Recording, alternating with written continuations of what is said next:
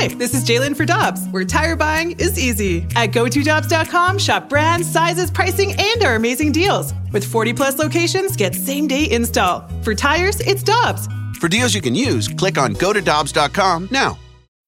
When you need mealtime inspiration, it's worth shopping Kroger, where you'll find over 30,000 mouthwatering choices that excite your inner foodie. And no matter what tasty choice you make, you'll enjoy our everyday low prices, plus extra ways to save, like digital coupons worth over $600 each week. You can also save up to $1 off per gallon at the pump with fuel points. More savings and more inspiring flavors make shopping Kroger worth it every time. Kroger, fresh for everyone. Fuel restrictions apply. Time now for the BK and Ferrario podcast, presented by Dobbs Tire and Auto Centers on 101 ESPN.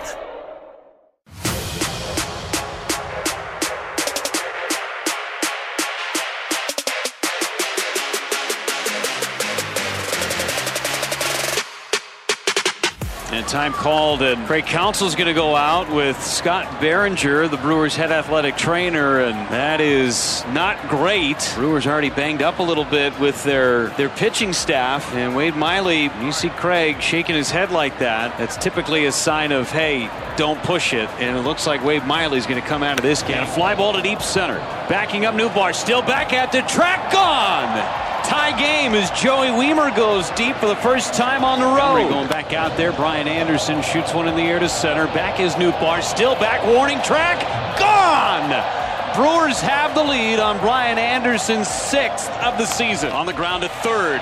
Anderson has it, steps on the bag, and the game is over. Devin Williams, the first career five-out save for him, and the Brewers win game two. What a job by Devin Williams and the rest of this bullpen to pick up Wade Miley. Alongside Tanner Hendrickson and Grant Francis, I'm Brandon Kiley. That audio courtesy of the Brewers TV network. Alex is out today, so we're going to be positive, despite the fact that the Cardinals lose 3 to 2 against the Brewers last night. Uh, Tanner, this one seemed pretty simple. I didn't have like a massive takeaway from this game other than go one for nine with runners in scoring position. This is the result. You left 12 runners on base, you scored two runs. That's not going to win you a whole lot of ball games. They scored 18 runs on Monday. They scored nine runs on Sunday. They found a way to come back on both Friday and Saturday. You scored 6, 3, 12 in the three pri- prior to this.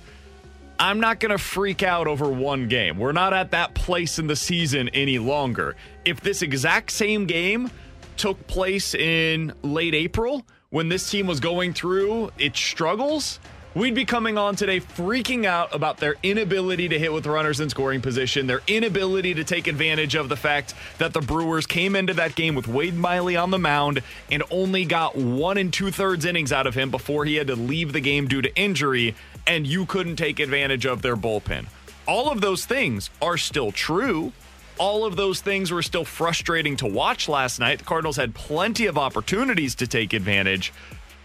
But because they have had this winning stretch and because the division has been so bad around them, I don't think I have a whole lot of leg to stand on when I sit up here and say to myself, eh, it's just a weird loss. That stuff happens, as opposed to freaking out about any one individual loss right now. Yeah, I- I'm kind of with you. It, it's just a disappointing loss. I- I'm not too like upset about it. I have no like major takeaway, and I agree. If it was, you know, last month at this point and they lost this game, sure, I'd be freaking out. It, it just came down to simple. You know? Credit to the Brewers bullpen. The bullpen did its job last night, covering as many innings as they did with Wade Miley leaving due to injury, and the fact of the matter you just didn't hit with runners in scoring position. But there's still good signs. I mean, you saw Arenado hit another home run to show that he's back, um, and, and Montgomery was fine last night. I didn't think he was great, but he was fine and solid for you. And Hicks looked great as well, and the bullpen did its job. I, I do think though it is potentially, and, and potentially is the key word there, a missed opportunity for the St. Louis Cardinals because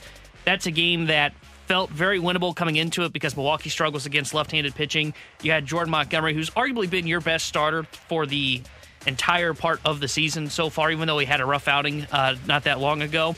And your offense was coming off a great performance, and Miley leaves the game early due to injury. Felt like a game that, hey, you look at it and you say the Cardinals should win that baseball game. And the reason I say that too is because now you're not starting Adam Wainwright versus Corbin Burnes in a winner take all for this three game set.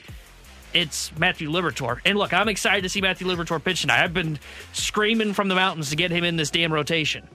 The problem is though is is that going to translate from AAA to major to the MLB and he's going up against Burnes in a game which you know the offense is really going to struggle. So it feels like a potentially missed opportunity that if this team drops two of three, I may point back at this game and go, yeah, that that's a spot where they need to win. They need to find a way to win that baseball game against the Milwaukee Brewers because series are so important right now and they're really important against the NL Central opponents because what's the number one tiebreaker if it comes down to it? It's the head-to-head record, and that that's a game that it felt like they should find a way to win. Yeah, it's more I'm disappointed, not mad. Like I'm not mad. I'm just disappointed at the Cardinals after what happened last Uh, night. That's kind of how I felt leaving. treatment. Exactly. That's kind of how I felt leaving that game. After that game last night, uh, the Brewers now have one game left in this series against the Cardinals. Of course, as T-Bone mentioned, they've got Corbin Burnes starting that game. That has not gone well at times in the past for the St. Louis Cardinals. The next time these two teams will meet is on September 18th. That's the time that they that's the next time that they will return to St. Louis. 7 of the final 13 games of the season are against the Brewers. This is of course due to the scheduling change this year where the Cardinals only play 13 games against divisional opponents. This is something that a lot of people have made a lot of.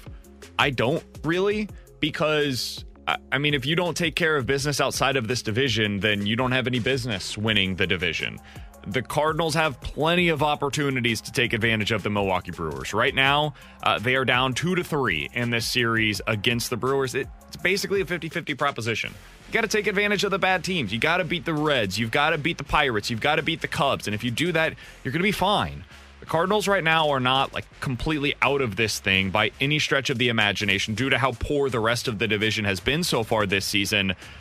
I think a little bit too much has been made about the scheduling change this year. I, I wouldn't read too much into that at all. You're seven and a half games out. If you win today, you'll be six and a half games out. I think that's a perfectly fine spot, all things considered, to be at at this point in the season. Yeah, I, I'm with you. I, I think it comes down to, unlike in the years prior where it was between you and Milwaukee, was hey, how do you do against the bottom feeders in the division in terms of the Cubs, the Pirates, and the Reds? And the Pirates and Cubs are no cakewalk anymore.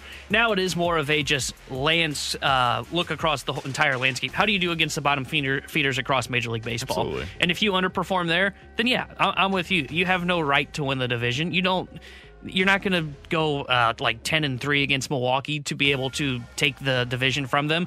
What you got to do is you got to do a better job of taking care of business against the bottom feeders across Major League Baseball, and that's why I like the Detroit Tiger series. Pretty disappointing that you end up uh, dropping what was it two or three to them. So I, I I think that's where it matters. I, I agree with you. I think the scheduling thing about playing the division less, I don't think that matters as much for the race. It does have some influence on it, but I, I don't think it's as big a deal as some people have made it out to be. Now, I do think it's clear to see that the NL Central is going to struggle with a balanced schedule as a whole, and that's why I say again, you've got to take care of those bottom feeders, not just in the National League, but when you play like the Oakland A's, there's you've got to sweep that series. When you play a team like uh, I'm trying to think, the Kansas City Royals, you've got to sweep that series when you play them. So I, I think it's more of just looking across the landscape and just making sure you do a better job against the under 500 Anytime teams. that you struggle against the bad teams, it just means you have to be that much better against the quality opponents. That's what it does. It just changes the math on what you have to do against the above 500 teams.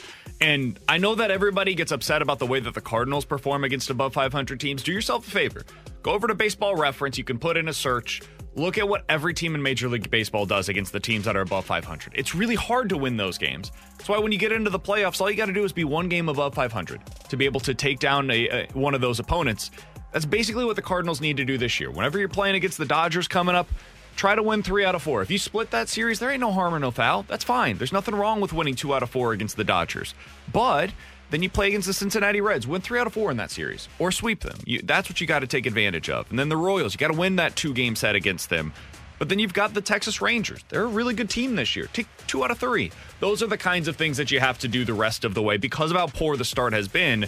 Yesterday was disappointing given what the Brewers had in terms of uh, basically a bullpen game, but it's not the end of the world. There is one thing that I think people are going to start being critical of, and that's the offense. Anthony Stalter mentioned this yesterday on the fast lane, and I thought it was almost like one of those things where he spoke it into existence.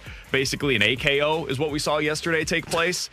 Here's what Stoltz mentioned about the offense on the fast lane. I think it's an interesting point. I would not be shocked in two weeks if we're complaining again about the offense. This is why I don't know, Anthony. I might disagree with you on that. Go ahead. You think you think it's going to be consistent? I, I look at the pieces in place right now. Nolan Arenado, he struggled to start the season. There's no doubt, but Mm-hmm. the back of his baseball card told all of us that it was going to be okay. And right now, he seems like he's figured out whatever it was. Given what you just said, what's the difference now compared to what at the start of the well, year when we were saying that? Nolan Arenado. So so Arenado got colds. A lot of your lineup got colds. I understand that, Anthony. So I think it's this is why I think it's going to be f- feast or famine. And if you don't fi- fix the pitching, it's not, it's not going to be. You're going to have I this roller you're coaster. You know what I mean? I just disagree with it. Like I understand where Stalter's coming from, and that's been the criticism of the Cardinals in recent years. Is that hey, one day they score 18 runs, and then yesterday, like they did, uh, they end up scoring two runs against the Milwaukee Brewers. That's baseball, man. That's the way that this works. And I know that yesterday you didn't go up against some ace starter like Corbin Burnes. You you went up against basically their bullpen for the entirety of that game. Guys, look at the Cardinals' numbers offensively. They're top 10 in batting average. They're top 10 on base percentage. They're top 10 in slugging percentage. They are one of the teams that strikes out at the lowest rates in all of Major League Baseball. And yes, is that boosted by some of their high level games? Absolutely. But they are able to have those high level games because they have a big time offense. And when you look at the way that this lineup is constructed, you've got guys that get on base at a high high level, like Lars Nootbaar and Brendan Donovan. You got guys that hit specifically for a whole lot of power, like a Nolan Gorman, for example. You've got guys that do a little bit of everything with Paul Goldschmidt, Wilson Contreras, Nolan Arenado. This lineup is put together in a way where you've got that lineup diversity. I like that. That's what I think that at times in the past the Yankees have been criticized for is they've exclusively got guys that hit home runs. That's it. If they're not hitting the long ball, it's over for them. The Cardinals don't have a lineup like that. That's not the way that they're constructed. So, while I do think at times that's been a fair criticism of them in the past, I don't think that's fair of this team specifically. If Nolan Arenado goes through another historically bad slump, yeah, they're going to go through some stretches where it doesn't look as good because he's the guy that's supposed to help them maintain that level. But barring something unforeseen like that, I think this offense is going to be fine. I, I don't have a lot of concerns about them. Yeah, I, I'm with you. I, I don't think they're going to be really a feast or famine offense. I, I think what happened was everybody got kind of cold at the same time early in the year, and I, don't think that's going to happen. They have too many pieces to where even if Arenado went really cold again, I would still expect the offense to put up decent numbers. It wouldn't be like one one run games constantly. Like look at the Milwaukee Brewers, for example. If Adames Contreras and Yelich aren't hitting, that team's not going to score runs because they don't have pieces surrounding them. Hell, even when they are, sometimes it's not enough this year. Exactly. And, and when you look at the Cardinals, even if, say, Arenado Contreras struggle, you've got Gorman that's been playing really well. You have Tommy Edman that crushes left handed pitching. You got Lars Nootbaar who's getting on base at the top of the order. So I, I don't think they're going to be feast or famine. I, I think they're going to put up consistent, really good offensive numbers, and there are going to be a, a handful of games where they just get shut down, kind of like last night, where they just fail to bring in runners from scoring position. The Cardinals are, are like one of those comedies that you watch where, like, for the first 30 minutes, you're laughing your ass off the entire time. And then there's that middle portion where you're like, ah, I feel like this is kind of dragging on a little bit here. There's like a 20 to 30 minute stretch there. And then at the back end, you're back into it, right? But that's baseball. Like, that's baseball in 2023. You look around the league, and uh, there was a great piece by, and we'll talk about this here in just a little bit, Jayson Stark earlier today on what the changes have led to in Major League Baseball. For as much as we'll talk about the hits being up, the base runners being up, the runs being up a little bit, the thing that hasn't changed at all is the strikeouts. The strikeouts are as high as they've ever been in the history of the sport, and that's because pitching is just too good. So when you're going up against this quality pitching that there is all across Major League Baseball, it's really hard to score runs consistently. It's not just a Cardinals problem, although yesterday it was specifically a Cardinals problem. Coming up in about 15 minutes or so, we're talking all things Cardinals with John Denton of MLB.com. Excited to get his perspective on the 2023 Major League debut for Matthew Liberatore. John Denton joins us to discuss the thought process that went into bringing Matthew Liberatore up to the big leagues for today. We'll do that coming up at 11:30. But next, Nolan Arenado is exactly back to what we expected him to be this season. What does it mean for him? What does it mean for the Cardinals? Talk about it next here on 101 ESPN. We're right back to the BK and Ferrario podcast, presented by Dobbs Tire and Auto Centers on 101 ESPN.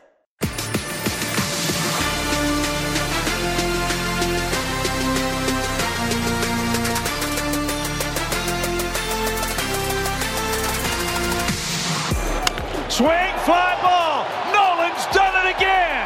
Into the lower deck. RBI number 9.99 for Nolan Arenado. It's a game tire.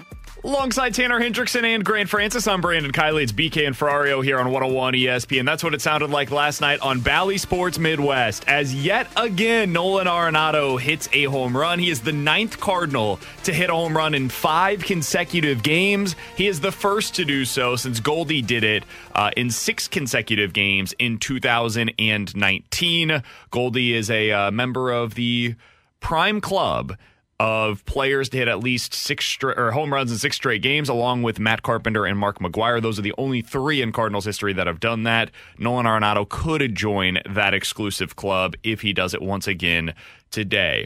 Tanner Nolan Arenado is back to the numbers that we expected him to be at. I was looking this up earlier this morning. Arenado is now on pace to finish with 30 home runs and 117 RBIs this year. All right. While he was going through all of his struggles, we said, hey, Look at the back of the baseball card. Nolan Arenado does one thing and one thing only. He shows up, he plays 150 games, he hits 30 home runs, and he drives in 100 runs. Every single season. It's like clockwork. You can guarantee, you could put that on uh, in pin, really. You know what Nolan Arenado is going to produce for your lineup. And that's exactly what he's done. In his last 12 games, he's batting 333 with an OPS over 1100. He has six home runs and a double and a triple in this stretch with 17 RBIs. Nolan Arenado is Nolan Arenado again. And when we talked a bunch about what's gone wrong with the offense, what's gone wrong with the construction of this team, the answer was and remains very simple. Nolan Arenado was hitting like one of the worst players in Major League Baseball, and he's not that. He's not going to be that. And now that he's hitting like himself again, yeah, I know yesterday was a rough one for the Cardinals. The rest of the team around him did not show up in a way that you wanted him to. But now that he is lifting the lineup again from the middle of the order, man, they're, going to be all right when it comes to their offense. I've got questions about the pitching, and we can get into that as we continue here. But the offense, I think, is going to be a okay with Nolan Arenado producing like this. Yeah, I, agree with you. When Arenado's hitting it, it just this team. I think it's when he was cold. He had the most runners in scoring position, plate appearances with runners in scoring position, and when he's hitting, he's going to drive those guys in. That's why he's hitting cleanup. He's the man that's going to clean up the runners on base, driving the runs. And not only is it that he's hitting, he's hitting for power again too, and that's the biggest thing. Everybody knows my my motto is slug baby slug, and, and when Arenado is slugging the baseball like he has been, it, it just adds so much damage to this lineup. And, and, not only that you got Goldie in front of him that can do it, Nootbaar's getting on base, Contreras has been playing really well since his cold start to the year. There's just so many opportunities for Arenado to, to drive in those runs, and, and it is just as simple as uh, this team is going to win baseball games based on the way that Goldie and Arenado play. Now, the surrounding pieces will help determine how far they can go, but if this team is going to be a 90 win team or a team that does damage in the playoffs, it all depends on Nolan Arenado, Paul Goldschmidt, and then also Wilson Contreras. Those three are the driving force for this team. 314 399 9646 is the Air Comfort Service text line to get involved in the show. We did get this from the 314 a little bit earlier today. Hey guys, I didn't like the way that Ollie Marmol shook up the lineup yesterday. I didn't understand why that felt necessary even with them going up against a lefty. Uh, T Bone, I texted you after they had announced this. Now, there were a few things that I could quibble with. Like, I didn't like the fact that Paul DeJong was batting fifth against a left handed pitcher. I would have put Tommy Edman batting fifth and Paul, uh, Paul DeJong batting seventh. I just would have swapped those two guys in the lineup. That's a small thing. I do think it mattered at the end of the game. Like it, I, I, would have preferred Tommy Edman in that spot than DeJong, but that was against a righty, so I wouldn't have loved the matchup there for Edman either. So when you went into it, I thought to myself, I kind of like what they're doing here. I like the fact that given Carlson having the day off, they got creative. Put Tommy Edman in right field. You did have Knizner behind the plate, which helps you defensively, and it allows you to get your best offensive lineup in there as well with Wilson Contreras at DH. The other thing I wanted to ask you about in relation to this, do you think they have finally developed like a solidified top four in their lineup on a day to day basis? The reason why I ask this is because yesterday they had Lars Nootbaar as their leadoff hitter. I think he's going to be your everyday leadoff hitter until he cools down now. Yesterday ended up going 0 for 4 with a walk, but he's uh, getting on base 43% of the time. We mentioned yesterday his numbers against lefties are somehow better than his numbers against righty this year. Goldie has been batting second now for like a month, basically. Arenado's going to be batting cleanup every day. And then Wilson Contreras against lefties bats third, against righties bats fifth, and then you'll have Nolan Gorman batting third for you for all of the talk about the Cardinals switching things up a lot and having this fluid lineup, I do think they do that a little bit based on matchups at the bottom half of the order. I think we're starting to see them solidify a top four or five in the lineup depending on the day. Yeah, I, I agree. I, I, think they have solidified at least the top four with that rotation and then three spot, as you said. Contreras will do it against lefties. Gorman will be batting third against right-handed pitching with him in the in the five spot. I, I think they have determined that hey, this is going to be it for now. I, I think they're going to give Nootbaar a run in this leadoff spot against left-handers, probably up until, if I had to guess, the All-Star break. And then they'll look at the numbers and go, okay, you know what? Maybe we can maximize it a little bit more by bumping Tommy Edman back into the leadoff spot.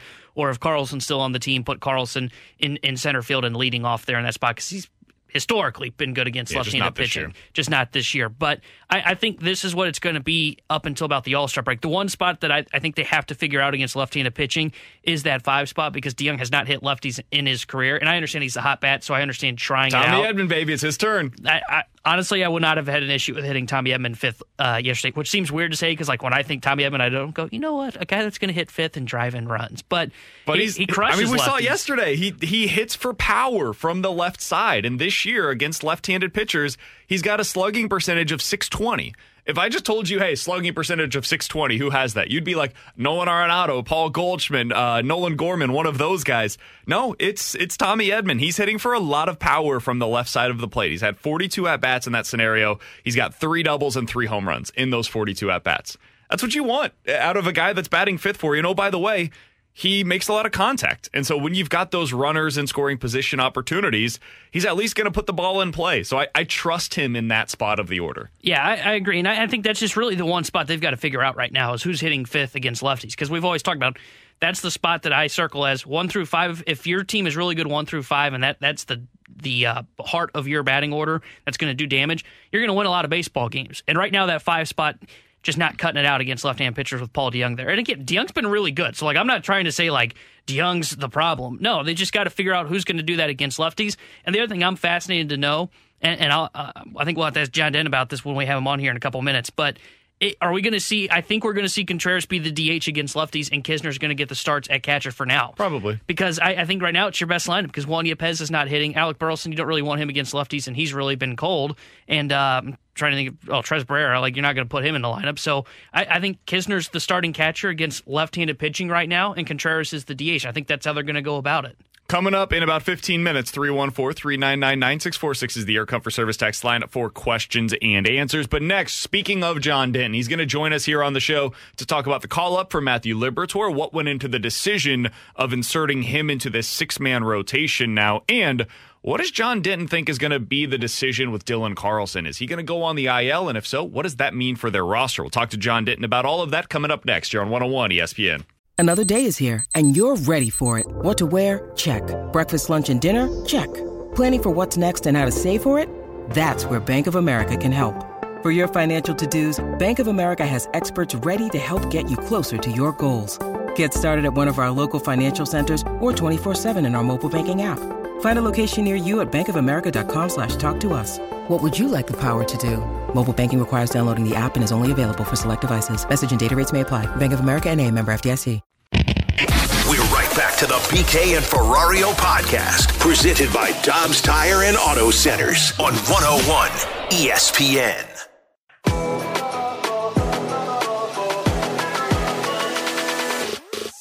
Alongside Tanner Hendrickson, I'm Brandon Kiley. It's BK and Ferrario here on 101 ESPN. Coming up in about 10 minutes or so, we'll get to questions and answers. 314 399 9646 is the Air Comfort Service text line. But right now, we're going out to the 101 ESPN hotline to be joined by John Denton. You can find his work over at Cardinals.com. You can follow him on Twitter at John Denton555. John, we appreciate the time as always, man. How you doing today?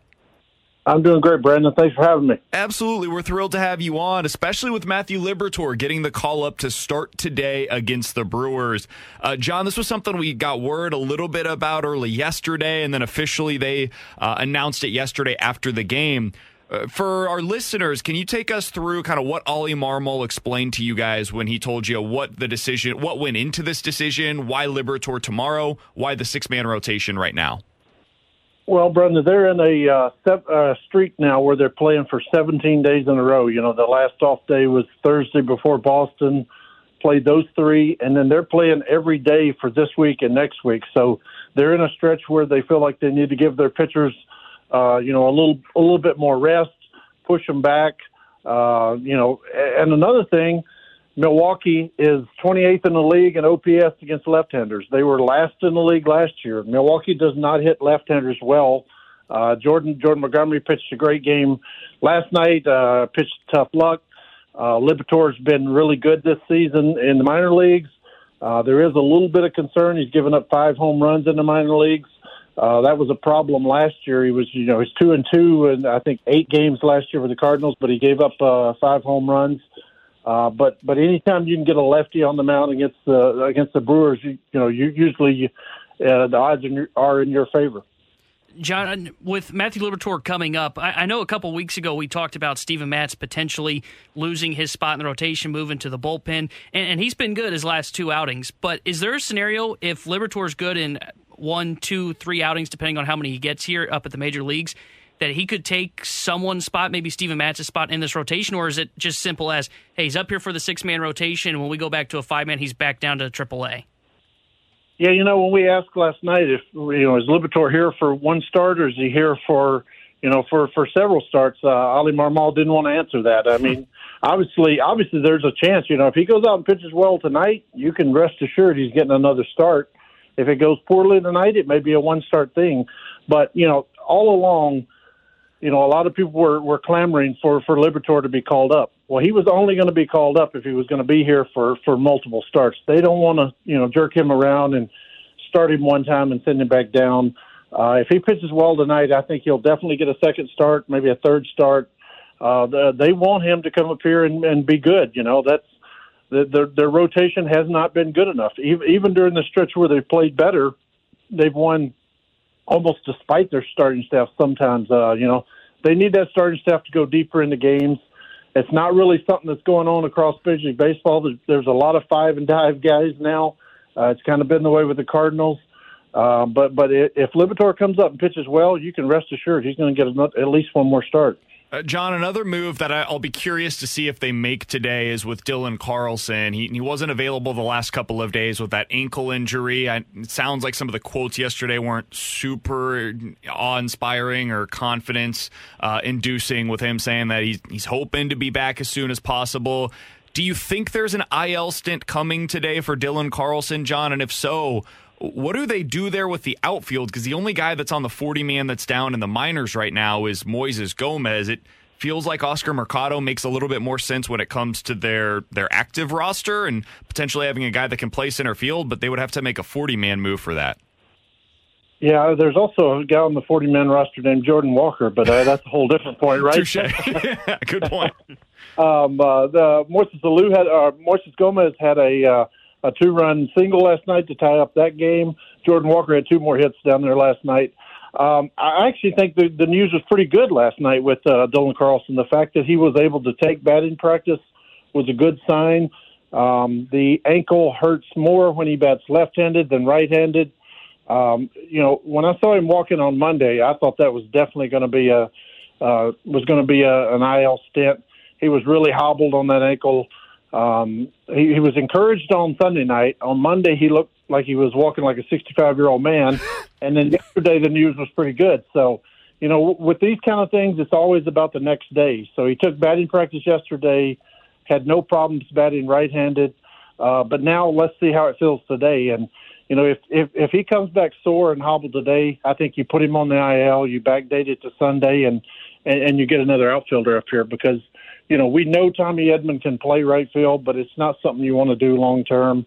Uh, you know, Juan, Juan Yepez had had trouble on a ball uh, at the Green Monsters the other day, so you know maybe they're a little leery of doing that right now. But you know, if if Tommy backslides with this thing, if he wakes up today and it's worse, I, I could see him going on the IL. But yesterday was actually positive news coming out of him. That's good to hear. John Denton is our guest here on 101 ESPN. You can find his work over at Cardinals.com. Staying in the outfield, John, specifically with injured guys, uh, Tyler O'Neill is expected to go on a rehab stint at some point later on this week. Uh, it doesn't sound like we know yet where he's going to be going or how long he'll be down there, but I saw yesterday Derrick Goold in his chat mentioned that he believes the Cardinals will look into potentially trading Tyler O'Neill after he's off the IL. What's your perspective on that? How do you view the maybe immediate and long term outlook for Tyler O'Neill with the Cardinals? Yeah, well, first off, uh, he's scheduled to, to, to go on a stint on Thursday. Uh, that's what they're looking at now. I would guess he's going to play at least two or three games down in the minors. Uh, you know, he started off last week hitting off a tee, then he's been hitting off a coach, and uh, he was supposed to take uh, full batting practice. That's something he'll probably do today. We we saw him running and throwing yesterday at Busch Stadium. He's making progress. Um, but but I know there is a frustration there. There's a frustration with Tyler with the Cardinals, and there's a frustration with the Cardinals with Tyler. Like, you know, he spent all off season working to try to make his body more baseball friendly and, and injury resistant. And you know, it, it, the, the Cardinals kind of wonder, you know, what do we have in this guy? Is he a guy we can depend on? And this was supposed to be a big bounce back season, and they they granted Tyler's request to let him play center field, and you know that didn't last long. But uh, you know, there, there's frustration on both sides, and anytime you have a surplus, anytime you have extra outfielders, or you know, you're gonna you're gonna look to trade from that area, and I, I totally think that you know that's an area where the Cardinals feel like they have a surplus. If he could return the right caliber guy, they don't want to give Tyler away, Tyler O'Neill away for nothing. They still think he has potential to be a really good player in this league, but he's got to stay healthy and he's got to become more consistent. And to do that, he's got to get back on the baseball field. John, with that in mind, I, I brought this up in the office to BK earlier today before our show. Would the Cardinals consider trying to put him at just the DH spot? Because I, I, look at the Minnesota Twins, and they did this with Byron Buxton, where he's played in 39 games, and all 39 games have been DH just to keep him on the field. Do you think there's a chance the Cardinals may explore that option to just try and keep him healthier and stay on the baseball field and try this one more time? It, it makes sense, but but you know, part of what makes Tyler O'Neill special and what part of what makes him valuable to the Cardinals is the fact that he's a two-time Gold Glover. What makes him special is he can run. He can, you know, he he's got top end speed with some of the best in baseball, like Byron Buxton, like you mentioned. Uh, you know, I, I think that's severely limiting him if you if you talk about just using him as a DH. And you know, let's face it, he's he's hitting 228. He has two home runs and six RBI. Like you need more out of a DH than that.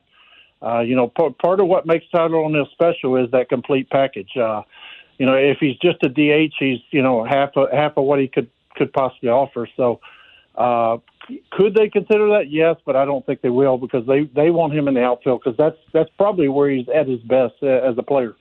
John, final question that I've got for you. Lars Nootbaar yesterday was leading off against a lefty, and this is something that I've been wondering if they're going to do because his splits against left-handed pitching is, has been excellent this year, and it's really been the case uh, over the last couple of years since coming up to the Cardinals. He had not been doing that previously. That's something that they had been doing with Tommy Edman as their leadoff hitter against left-handed pitching. I kind of liked it with Nootbaar at the top. I wouldn't even mind Tommy, Tommy Edman batting fifth against lefties uh, and just kind of putting that as the sandwich around that middle of the order. Do you get the sense that's something they will continue with, or was that a one off based on uh, the way that the roster shook up with Dylan Carlson being down yesterday? I think they absolutely loved that that move, uh, Brendan, because uh, if you look back at the Boston series, uh, Lars Nootbaar is a guy who really stays in the box with with lefties. He lets the ball get deeper. He went the opposite way four or five times against uh, against Boston. You know, we kept remarking on it as if he was aiming for that monster. I think he had two opposite field doubles. Uh, last night, he really stayed up, stayed in there against the lefty early in the game. He just missed a, a double down the line a couple of times. He lets the ball go deeper, uh, you know, deeper and then he hits it the other way, which is a really good sign. And like you said, he's not splitty. He's a guy who who's going to work deep into counts. He drew a walk again last night.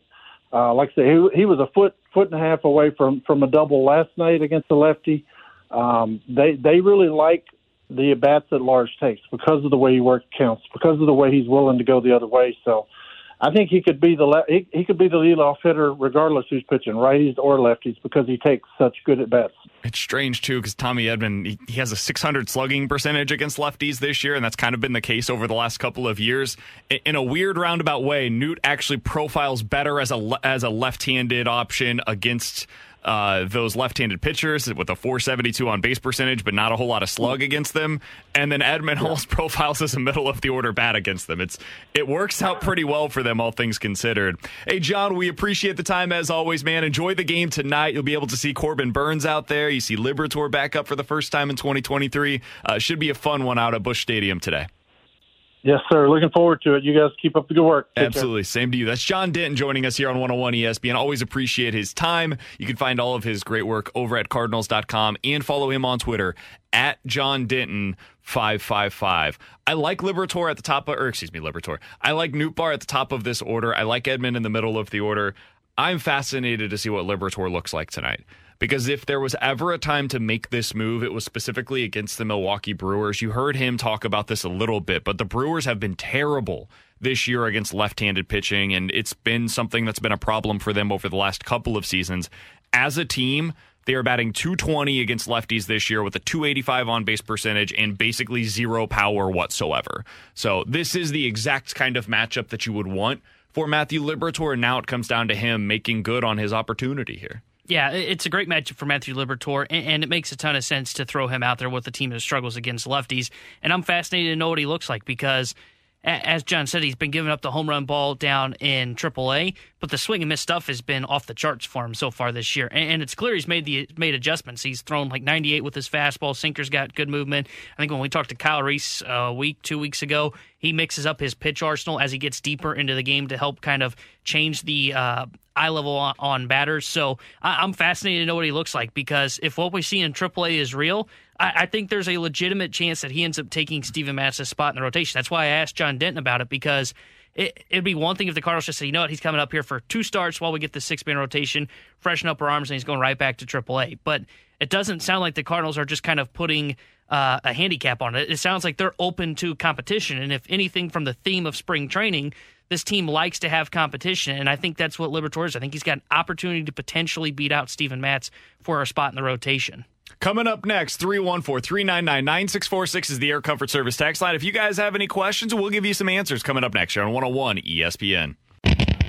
We're right back to the BK and Ferrario podcast, presented by Dobbs Tire and Auto Centers on 101 ESPN.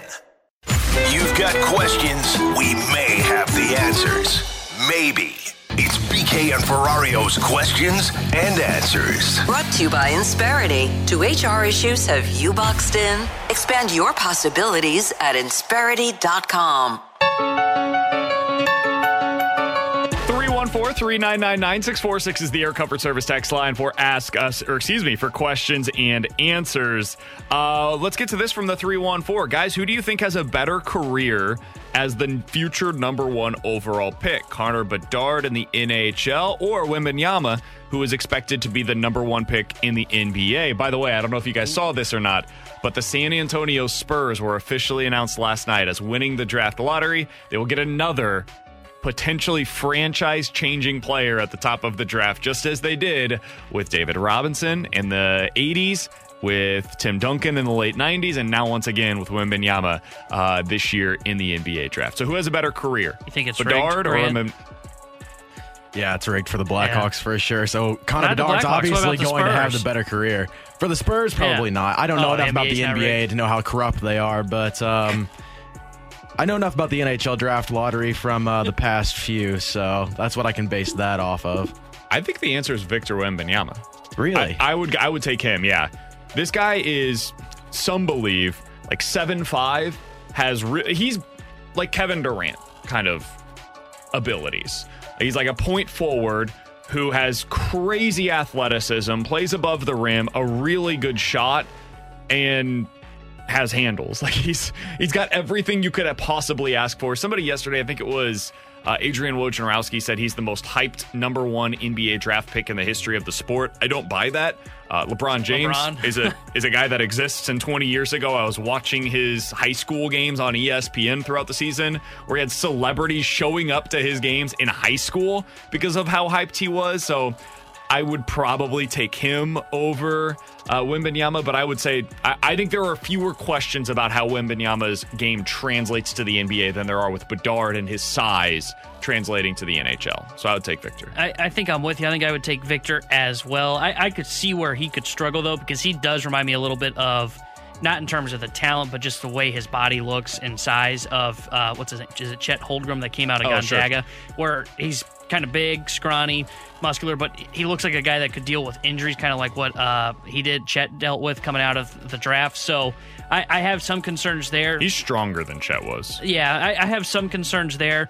It- and that's kind of the same as Bedard, but I mean, he's got, like you said, he's got all the skill set. I, I think he's going to have a better career than Bedard, but I, I think it's going to be very close because I think Bedard's going to translate to the NHL, and especially in a modern era where there's not kind of the big physical defenseman that can really bully him around on the ice. He's going to fly around like a little water bug. So I, I expect both to be great. Well, he has been compared to Connor McDavid. Like he's Exactly. been the most highly touted prospect since McDavid. So if he's going to reach that level, and we all have seen what Connor McDavid has been able to do, Can't win the playoffs. Not a great player.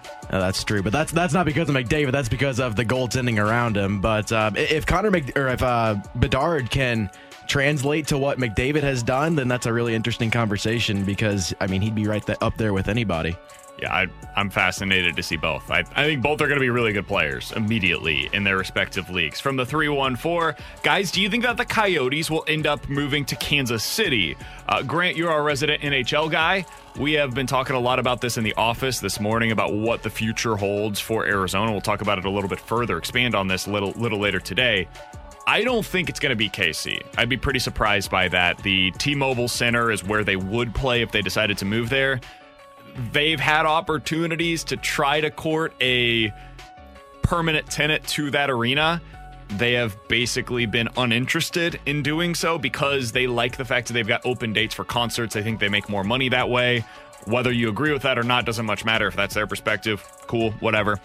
I don't think it's going to be Kansas City. Where do you think they end up? Do they stay in Arizona? Do they end up going to Houston? Like, what's Quebec? I have heard thrown around there. What do you think is the most likely scenario for them? So there's actually been about four teams that have been thrown around on Twitter just in this morning. It's Houston, Salt Lake City, Sacramento, and Kansas City. Those seem like the four. I think Elliotte Friedman threw that out there. Interesting. Uh, that are the early, and a lot can change, obviously, because this is just following the night that it got rejected by Tempe. But those are the four cities that look like they are in the running for it. I am surprised that Atlanta and Quebec City aren't in there because there's been a lot of uh, talk around them wanting an expansion team or you know whatever they would go after for a team moving, but. I do think that Houston is probably the best spot. I know you guys were talking about that earlier in the office, and I would agree that Houston is probably the biggest market that they'd like to go to. Salt Lake City is interesting for me though because I know they have the NBA there, but in terms of, you know, sports in Salt Lake City, it's the NBA and nobody else. So that might be a spot where the NHL can get into and have success because there's really no other sport besides the NBA dominating there. I know there's been some talk. Sorry, T Bone. I'll, I'll get to you here just a sec. Um, there's been some talk about whether or not the league would want them to split an arena with NBA teams. A third of the league, I looked this up yesterday, splits their time with an NHL or NBA team. I, I don't think that's going to be a determining factor whatsoever. As long as they've got an arena that is like up to date, up to standards, I think that's going to be the biggest thing. Whether that's a new one or uh, one that they end up having to build, or one that they've already got existing with an NBA team. Yeah, I, agree with you there. And I, I think the Salt Lake City one's fascinating because let's not forget, you know, there's been a lot of buzz about baseball with, you know, with Oakland moving to Las Vegas of, hey, once they figure out the Tampa situation, Rob Manfred has said, hey, baseball is going to expand. And Salt Lake City came out, I think it's like a month ago, and had like a proposal of how they would do things. So maybe it's an up and coming sports town to where they could be getting baseball as an expansion and also look to pull the Coyotes. I, I think Houston makes all the sense in the world, though. I mean, that is the, I think, fourth biggest city in the U.S. or top Yep. five, I know for sure. Makes a ton of sense to bring bring them to Houston. You get another market there. I, I don't know what the appetite for hockey would be in that market, but I would think with so many people, you should have a decent hockey kind of population that would like it. I, I don't like Atlanta, and, and maybe it's just me, but they failed twice with hockey already. That's like going back to an ex that's cheated on you. It just sounds like a bad idea. So I, I would say it's probably Houston, and I, th- I think the Salt Lake City one's interesting. if you guys had this, like, that's the NHL's perspective, right? What we just gave. What about as a Blues fan's perspective? Where would you want them to move if if I told you right now they're staying in the division and they're going to continue playing regularly? Where would you want to see them move as a Blues fan? Is there any one spot that immediately comes to mind for you? Well, three of those four teams, they'd be staying in the Central Division, and it would make sense. Like the only place that they would play where it wouldn't make sense for the Central Division would be Sacramento. And honestly, I really don't want to see another team in California anyway because they have so many as it is. I think Kansas City would be really fun. Now, from the Blues' perspective, it would be a little bit of a not a threat, but they would be losing a little bit of their fan base because I'm sure Kansas City hockey fans are Blues fans. But it would make for a fun rivalry, I'll tell you that, and it would increase the temperature in the Kansas City St. Louis rivalry. So I think that would be fun. Yeah, I, I think Kansas City's probably the best one because I, I, think it's the closest, and, and, then you can go over to Kansas City to catch a game. And, and, there's multiple sports teams over there in Kansas City. You know, during football season, maybe you can go do a in whoever Kansas City Coyotes game. I don't know if that'd be their name or not. Probably but, not. Uh, you could do. I, I think they would want to rebrand. Yeah, uh, but you could do a hockey game and go to a football game. You got baseball that's there, soccer's there as well, and soccer's the quote unquote rival for St. Louis City SC. So I, I, would probably say Kansas City. If I had to do a second one, I'd probably go with Atlanta just because Atlanta's a booming town. It'd be great to go down to Atlanta for a weekend and do the same thing. I would go KC1 Houston too. Houston's a fun town, man. If you have an opportunity to go visit Houston, I went. uh, I was with my family, and I was about to say, depends on what you're doing. If you if you're doing the right things, Houston Houston can be a good time. Uh, I would I would recommend uh, one and all go down to Houston. First of all, great food city, and second of all, great nightlife. So uh, I would say those are the two spots that I would be most interested in. That being said, they wouldn't stay at I would assume in the Western Conference, much less the Central Division. But if Quebec City was a real option for them, and they've kind of been tossed around by certain people, not inside of the NHL, but that are speculating on what could happen here. I would imagine that would be a pretty cool town to go to as well. With, with that being said, I, I wonder, you know, if you're thinking where would you want them to go on this question of how you would like it, Quebec would be interesting because I think you're right. They would probably go to the Eastern Conference and then maybe you pull another old rivalry back into the Detroit. Central like Detroit. Yep. Which would be which would be interesting. I know a lot of people here would probably love to see that rivalry back. Yeah, that that would be fun. I would love to see Detroit back in the Central Division, and they certainly make more sense in this division than Arizona, for example. Coming up next, the Cardinals seem to have a for sale sign on Tyler O'Neill. In fact, it almost feels as if they tried to do a garage sale. They put everything up, they put all the signage at the end of the neighborhood, and now they've just put it at the end of the lot. They've put it on the curb, and they're wa- asking for anybody to please take this. We'll talk about it, what they could potentially get for him next year on 101 ESPN. We're right back to the BK and Ferrario podcast, presented by Dobbs Tire and Auto Centers on 101 ESPN.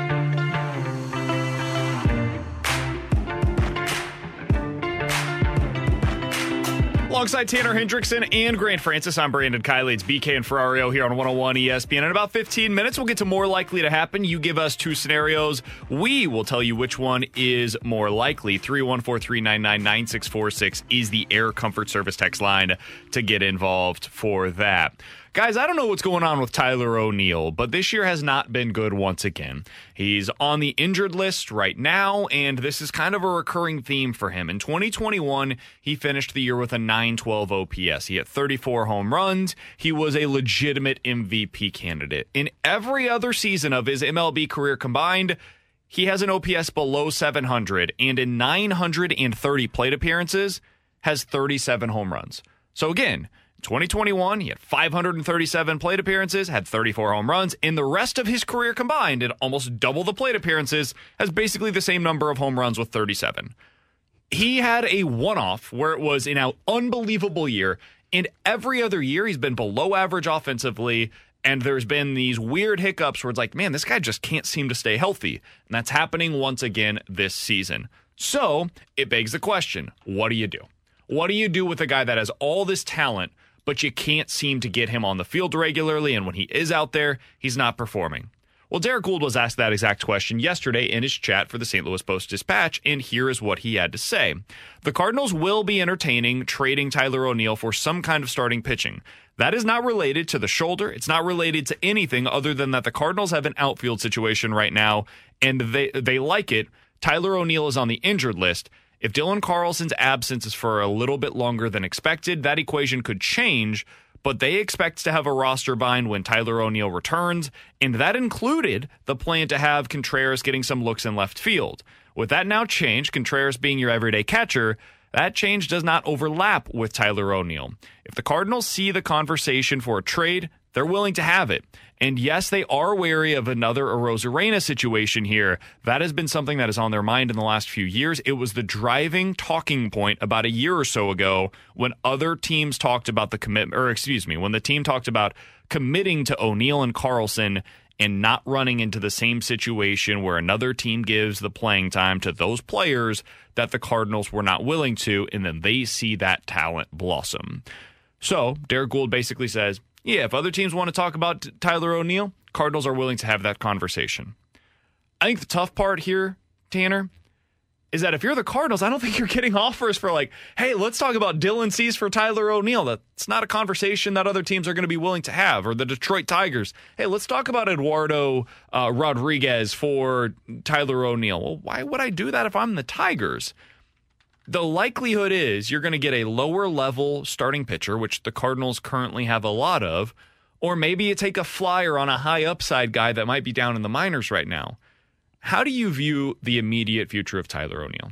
I, I, I think they are shop. I think they're going to shop him. I, I think they're going to move him. I, I think he's probably the first move the St. Louis Cardinals make before the deadline. I, I think they will trade Tyler O'Neill because it, it, sounds like they're just done with them. and that comes from what we just heard from John Denton earlier, who said basically, you know, they're Tyler O'Neill's frustrated with the Cardinals. The Cardinals are frustrated with Tyler O'Neill. Like, there's no recovery from that. And honestly, I don't even think you can make it. You can make an argument, but I'm not going to even listen to it about him being a potential starting outfielder for you right now. I, I think your outfield is better when Carlson's healthy, and I know he's not hitting, but defensively out there in center field with Donovan in left and Nootbaar in right. I, I, just think that's a better outfield for the St. Louis Cardinals right now. So I, I think they're going to shop him, and and I agree with you. I I said this in the offseason. They should have dealt him in the offseason because there were still questions of, hey, maybe 2021, that's the real Tyler O'Neill. Maybe 22 is just injuries. Well, you could still get value for him. And as Derrick Goold said in his uh, chat, it was clear the Arozarena deal was affecting the Cardinals, and they were scared to make that decision. When, to me, all along, it was hey, Tyler O'Neill is always going to be an inconsistent player that's going to deal with injuries. You should probably look to move him while his value was still high. I was shocked they didn't move him in the offseason. Legitimately shocked. I thought he had played his final uh, day for the Cardinals. Yeah, so, and that's where I was as well, because again, he was in the Arizona Fall League while this team was competing in the postseason to rehabilitate. So I. I, think they're looking to move him, but I agree with you. I, they're not going to get much for him. They're going to get maybe a low end reliever. Maybe you swap uh, I mentioned this in the office before the show. Maybe you take like a flyer on somebody else, not a prospect, but like a we'll we'll take a reclamation project as well. And I mentioned Cleveland. You know, Cleveland they're looking for offense. Would they be willing to take a flyer on O'Neill? Maybe you take a flyer on like a Zach Plesac, somebody like that. Like you're not getting him. He's not going in any trading conversations for the top end arms that are going to be on the trade market. I don't think I have interest in that. I think that's the tough part. I, I don't me. really either, but I, it feels like something that they might try. Is let's get in a reclamation project that we think we can quote unquote. But what's fix. the upside there? That that's why I I do, I would not do that. Like if you let's say you get Zach Plesac, who is a guy that profiles pretty similarly to like a better version of Dakota Hudson, basically. He he doesn't have a whole lot of swing and miss stuff. He pitches to contact. He doesn't have great velocity. He has not been good in the big leagues. But it, there was like one season, kind of like Tyler O'Neill, where he was pretty solid. He was an innings eater for them, and much like Dakota Hudson, it's gone downhill ever since. I don't see the upside in that because in a worst case scenario, you've got a guy that doesn't have great stuff, that doesn't end up really making your rotation any better. And so you've just got a controllable back end of the rotation starter for years to come. I want a guy that's got really great stuff that in a worst case scenario is at least going to be an excellent reliever for me. So like if you're going to go that reclamation project route, I'm okay with that, but it better be for a guy that has really good stuff, like a Kopech, for example, with the Chicago White Sox. I don't know if he's ever going to be a good starter again in the majors. Possibly not. But I know that he's got really good stuff, and if it doesn't work out for you in the rotation, uh, the downside is he's probably going to be a pretty good reliever for you. So I would go somebody more in that vein. I don't mind the reclamation project idea. I just don't like a guy that has low level stuff as the specific reclamation project. That that's fair, and, I agree with you for what it's worth. I I, th- I threw Plesac out there as more of a placeholder, a and guy, we know that he's available. Yeah, because he's been struggling. I think he's even now in the minors after his rough start to the year, very much similar to Tyler O'Neill. So I just threw him out there because hey, if we're looking at Cleveland, who's a reclamation project, it's Zach Plesac. I, I don't disagree with you, though. I, I, think if you are taking a reclamation project on, it should be somebody that's got swing and miss stuff. And maybe it is a starter that maybe you don't even look to him as being a starter. Maybe you look at him as, hey, maybe your stuff plays better coming out of the bullpen, and you try to experiment with that. So I, I think a reclamation project could be the route that they go, but I think what they're ultimately going to end up doing is they're probably going to have to just trade him and go for like maybe it's two like flyers on low level prospects that you say, you know what, we'll take this guy. You can have Tyler O'Neill. Good luck. See if you can make it work. And we'll see if we can develop this prospect up through our system and get him up to the major leagues as soon as possible. Somebody says, BK, you guys should talk about the possibility of trading him for Stephen Strasburg. That would be a high upside, uh, high risk type of proposition. I'm not interested. Guys, Stephen Strasburg like doesn't pitch. When he does, he gets hurt immediately upon his return to the big leagues, and he's on a deal that pays him $35 million per year over the next three seasons. That is not something at all that I would be interested in taking on.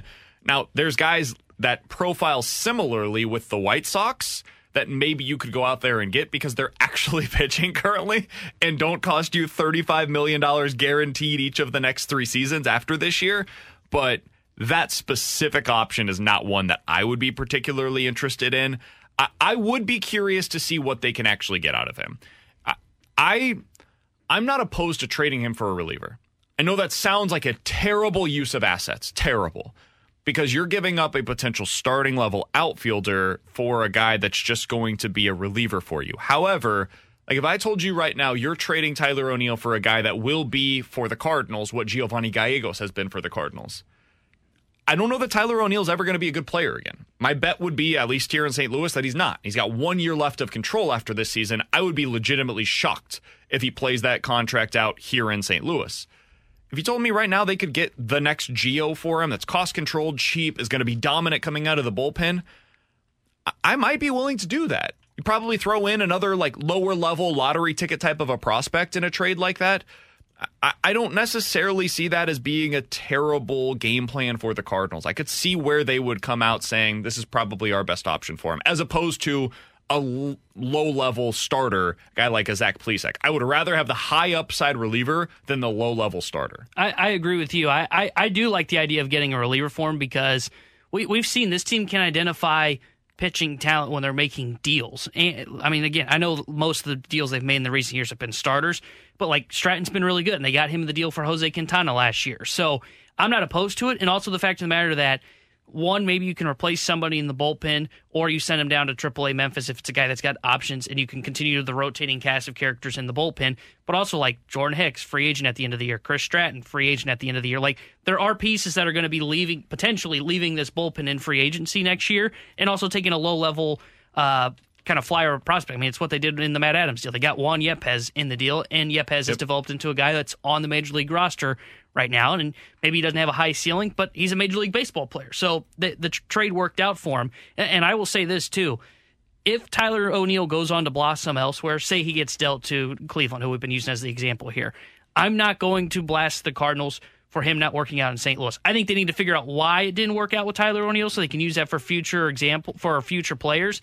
But I'm not going to blast them because it's not like the Adolis Garcia uh, route where he had 17 plate appearances in St. Louis. It's not like the Randy Arozarena where he got 23 plate appearances. That was a lack of not giving those guys an opportunity to thrive here in St. Louis. Tyler O'Neill's had his opportunity, and he has yet to thrive here except that one year. He's had 14 over 1,400 plate appearances. For whatever reason, it's not going to work here in St. Louis. You got to figure out why that reason is and take that into kind of learning. But if he goes on to have success elsewhere, I'm not really going to blame the Cardinals because for whatever reason, he just could not make it work here in St. Louis. And maybe it was the pressure of the market and playing for a, a winning contending team.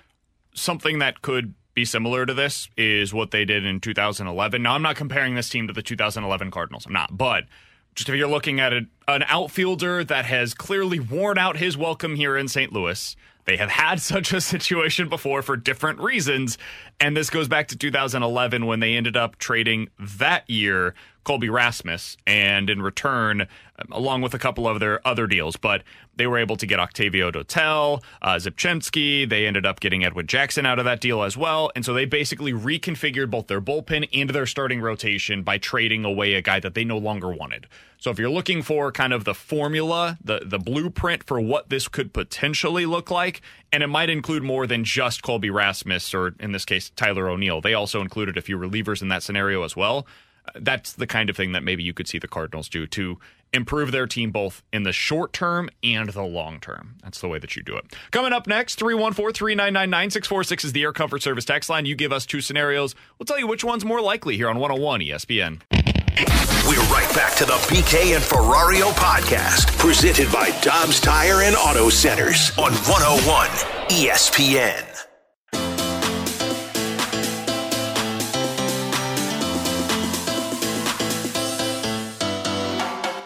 Alongside Tanner Hendrickson not gonna do and. Grant Francis, I'm Brandon Kiley. 314 399 9646 is the Air Comfort Service text line. Alex out today. He'll be back in tomorrow. I Had some family obligations for today. But right now, it is time for more likely to happen. You give us two scenarios. We will tell you which one is more likely. All right, guys, let's start out with this one.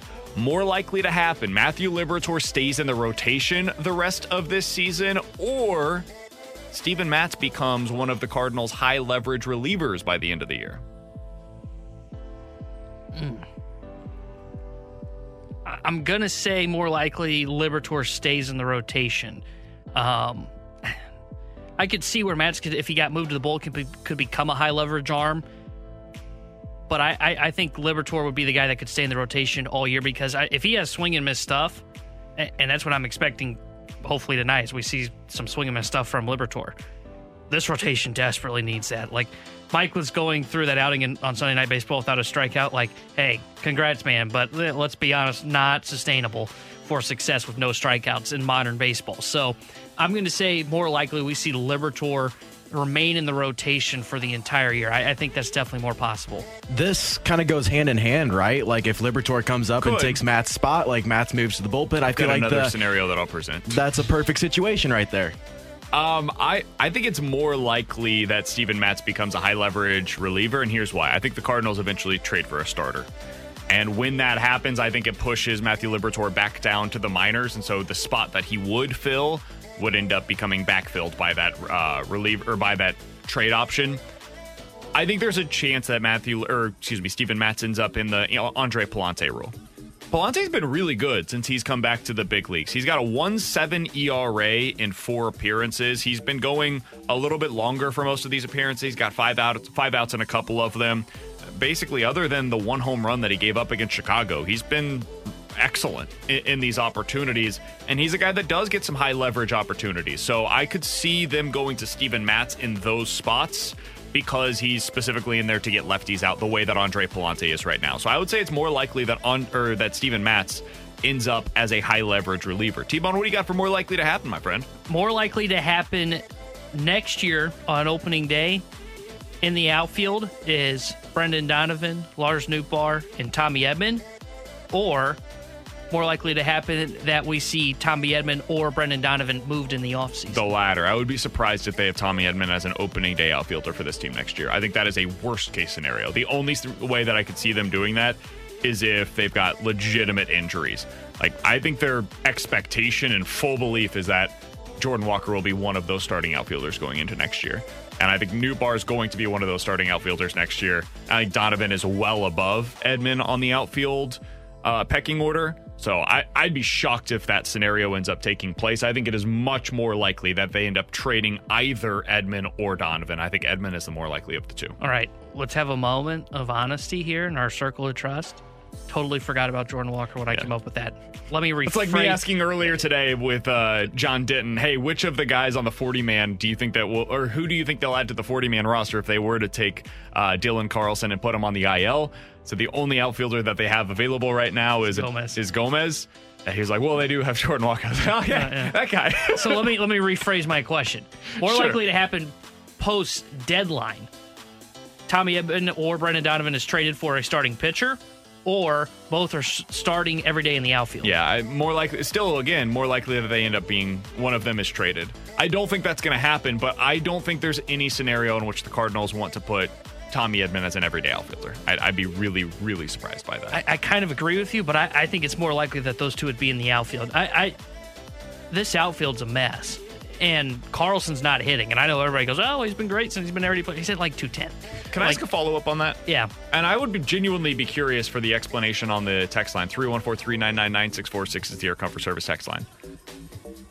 I'm not saying this is a bad thing. I think every player should have this kind of grace and this kind of extended opportunity where we're not super critical of them at every turn. But why is it that Dylan Carlson seems to get a pass? Because anytime that Carlson has a good game, our entire text line blows up saying that's why you have to start him every day. But Carlson right now is batting 230.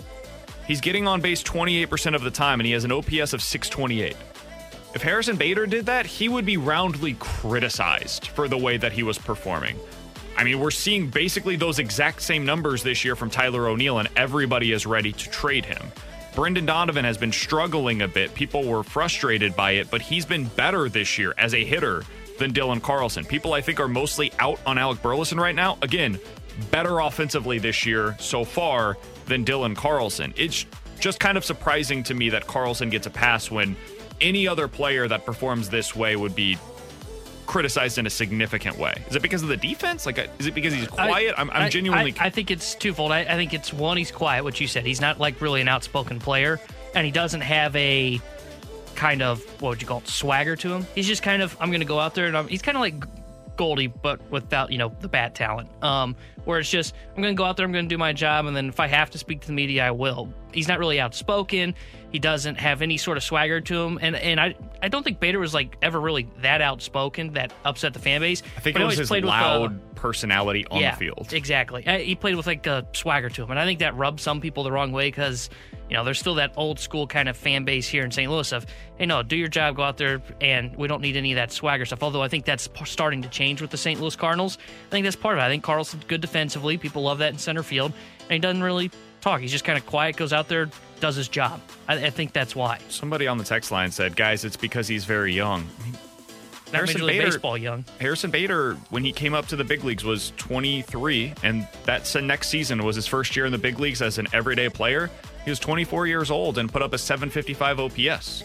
The next year was his horrible year offensively with the Cardinals. He was at a 680, which is exactly where Dylan Carlson was last year and would be 50 points better than what Dylan Carlson has been so far this year. Dylan Carlson is check notes, turning 25 at the end of this season. Like I, I just don't understand. And somebody else brought up the fact that he's a really good defensive center fielder. Yeah, so was Harrison Bader. Bader was a better defensive center better. fielder than Dylan Carlson has been. And again, I say this as somebody that's not saying you should be more critical of Carlson. I just think we should give more grace to all of these guys, a little bit more more runway for all of these guys. And now is probably the time when we should be starting to be a little bit more critical of Carlson because he has, you know, 1100 at bats in the big leagues at this point. I'm not saying that he can't get better. I think he will. I think he will become a better player at some point, but it's starting to become a spot where he needs to perform. And I'm not seeing the same urgency to replace him or to have him as not an everyday player as there has been with other guys. All right, Grant, what do you have for us in more likely to happen? Yeah, we can kind of stick with that conversation too, because when you guys were talking about the Tyler O'Neill trade situation in the last segment, it sparked my interest on this. Do you think it's more likely to happen that Tyler O'Neill is traded? or Dylan Carlson is traded just because of the trade value situation where obviously Dylan Carlson would have more trade value at this point than Tyler O'Neill. So for the Cardinals' interest in a return, would you think it'd be more likely for Carlson or O'Neill to get traded? I, I think the fir- I think it's more likely O'Neill, um, just because what John Denton said, and I think we've been able to read the tea leaves on this. Tyler O'Neill's frustrated with the St. Louis Cardinals. St. Louis Cardinals are frustrated with Tyler O'Neill, and he does have, I, have said this before, and I believe this to be true.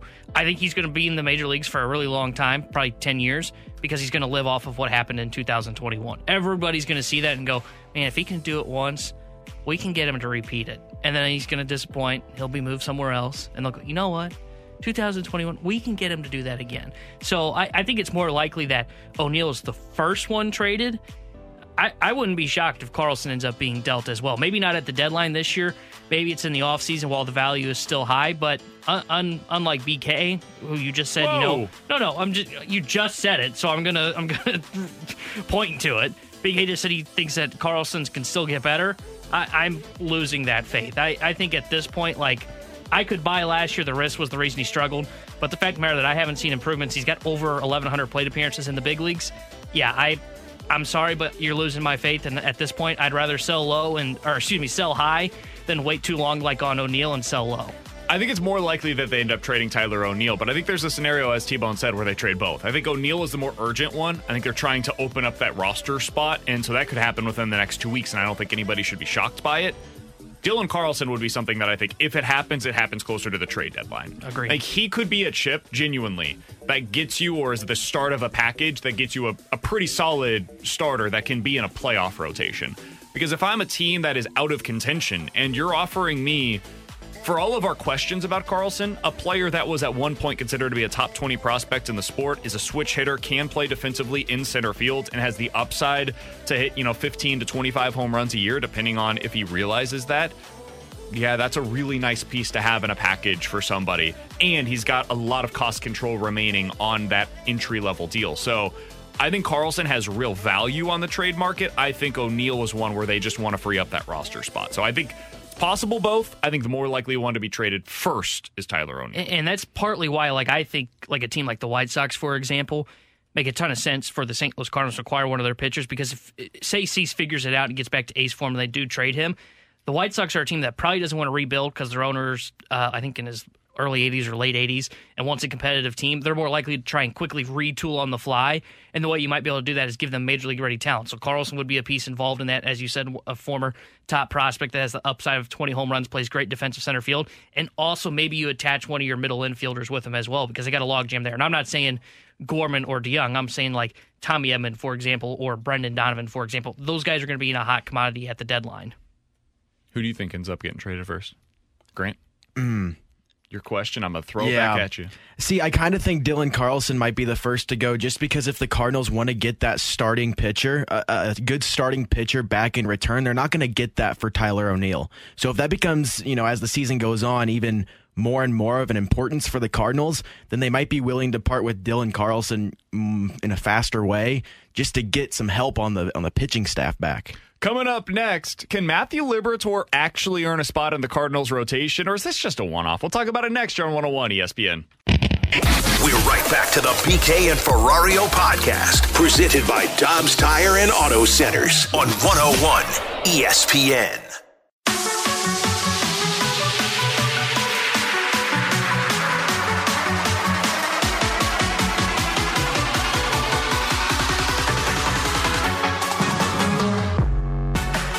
Tanner Hendrickson and Grant Francis, I'm Brandon Kiley. We do have some breaking news from the St. Louis Cardinals. It's not huge news yet, but I do think it it signifies what we all kind of expected to be coming. The Cardinals are calling up outfielder Oscar Mercado. Now, this is going to require them to make a 40 man roster move. My assumption, and this is just a guess right now, the Cardinals have not yet announced this, but my guess is the Cardinals will end up DFAing James Naile today. They have done that already previously. I don't think anybody else is going to be claiming James Naile, so they'll just send him back down to the Memphis Redbirds once he clears waivers, and then they will put Dylan Carlson on the injured list. So those will probably be the two moves that allow them to A, call up Matthew Liberatore, and B, make this call up with Oscar Mercado. Now, on the Mercado side of things, you may remember him previously. He was one of the Cardinals' top prospects. He did get some everyday opportunities with the Cleveland Guardians previously.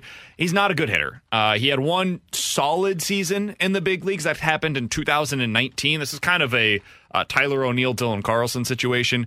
Ever since then, he's been pretty bad offensively in the big leagues.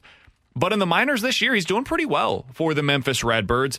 And he's a guy that's really going to play a solid center field for you.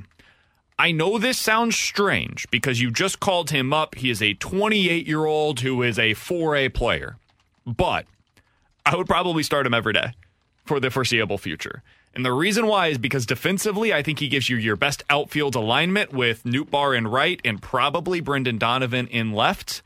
And it means that you're basically replacing one of Alec Burleson or Juan Yepez in your lineup on a day to day basis. Neither of whom have done anything to convince you that they're going to be this massive game changer for you offensively. So I don't think it's a massive step down offensively, and I think it is a huge upgrade with your outfield defense. I think he can basically be for you what everybody has seen Dylan Carlson be as a center fielder. Dylan Carlson has not hit. I would not expect Oscar Mercado to hit at a higher level. Probably pretty similar to the production that you've got so far from Dylan Carlson. Yeah, he, he makes sense to be putting him out there every day because then you have a pretty good defensive alignment. You'd have Donovan in left, Nootbaar in right, Mercado in center field.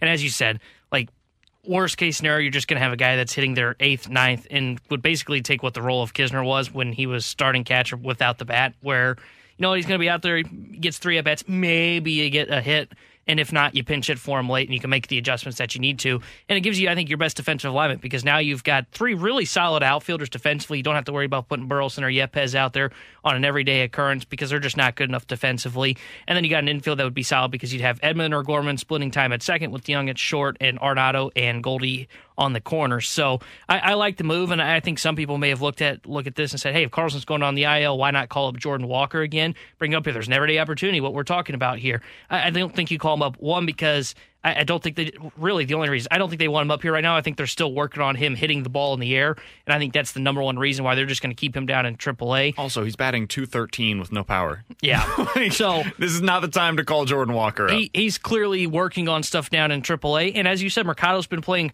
really well down there, and, and Gomez is getting hot as well. I think I saw he homered again, but he's just not good defensively. And when you lose one of your best defensive players, you need to replace him with another good defensive player. You don't need three guys on this roster that are outfielders that are below average in Burleson, uh, Yepez, and Gomez if you brought him up. So it makes all the sense in the world. And I, and I can see where they would end up just DFAing Naile uh, because, look, he hadn't been that effective. It's clear th- that I, I don't think he has a future here in St. Louis. I could be wrong about that, but I don't think he does. And it's just the easiest move to make. It's just DFA James Naile and put Mercado on there. They could DFA for me if they wanted to, but I, I don't think they'll do that. I, I think it's going to be Naile, and at least it's just not on his birthday this time. Yeah, I, I think that what you do today is pretty simple. Nootbaar is in right field. I think Mercado is your uh, center fielder today. I think you put uh, Brendan Donovan in left. That's your outfield configuration. And then I think you put Gorman at DH, and I think you put Edman at second base. And now you've just got your best defensive alignment available to you today. It's Corbin Burnes. You're expecting runs to be at a premium in a game like this. Put your best defense out there behind Matthew Liberatore. Give him a real opportunity to be able to show you what he's got available. I know his swing and miss stuff has been better this season, but there are going to be balls that are put in play, and this allows you to give yourself the best chance to have that quality defense behind your starting pitcher. I like it. I think this is a really smart move. I will say this. I think the Cardinals have been operating like a real major league team over the last week It or took so. a while, but we got there. It's yesterday. I liked the way that they were able to get creative with their lineup. With Dylan Carlson being out against a left-handed starter, it required some creativity, and that creativity put Tommy Edman in right field. That was your best lineup when it came to offense. Yeah, it's weird having Edman in the outfield. He hadn't done that since 2021, but he can do it. He was fine last night out there. He wasn't a liability by any stretch. It's not something I would want to do regularly, but given their roster limitations with Carlson being hurt, it was something that I felt was smart to do at that point in time.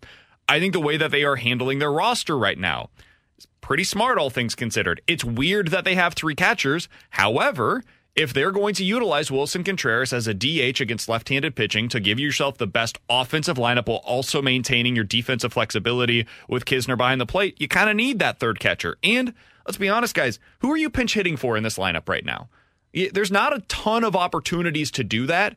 And so even if you did have that extra bat coming off of the bench, it's not as if they're like completely emptying the bench in most of these games anyway. So while it is kind of a burn of a roster spot, in my opinion, it's less horrible compared to what they were doing previously when they had your boy Taylor Motter on the roster. That guy was here for no reason other than to hold that spot. Man, you don't got to throw him under the bus like that. I, I, I do have an issue with the carrying three catches, but I understand what you're saying. I, I just I don't like it. I, I personally don't, but I agree. They're, they are operating more like a big league team now, and, they're not having a bunch of like outfielders out there that can't play defense. Like if they had Burleson and Yepez out there at the same time, oh buddy, would we have an issue with the outfield defense? And, also too, like it makes sense what they wanted to do with Liberatore, what John Denton told us earlier, because I know we've talked about it since I think the road trip, the West Coast swing was why not call him up here to make a start and then you can send down Woodford and have him make one start, and then when Wayno comes back, you just send him. They want him to get consistency going through with the reps in AAA, which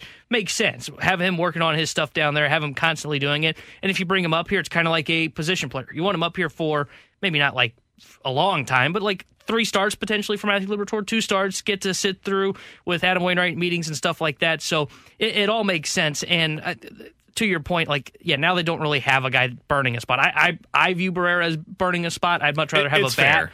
But I, I can understand what they're doing because if you are going to do where you think Knizner is your best offensive option with Contreras at DH right now, and that's how you think you get the best offensive lineup against left-handed pitching, when you go to a righty late in the game, you can have a guy like Alec Burleson that's on the bench that can pinch hit, and then rather than losing the DH spot, you can just put in another catcher. I would personally like to see them instead of having Barrera. Like if I was going to nitpick with their roster right now, the way that they've constructed it, I would remove Jose Fermin from the 40 man.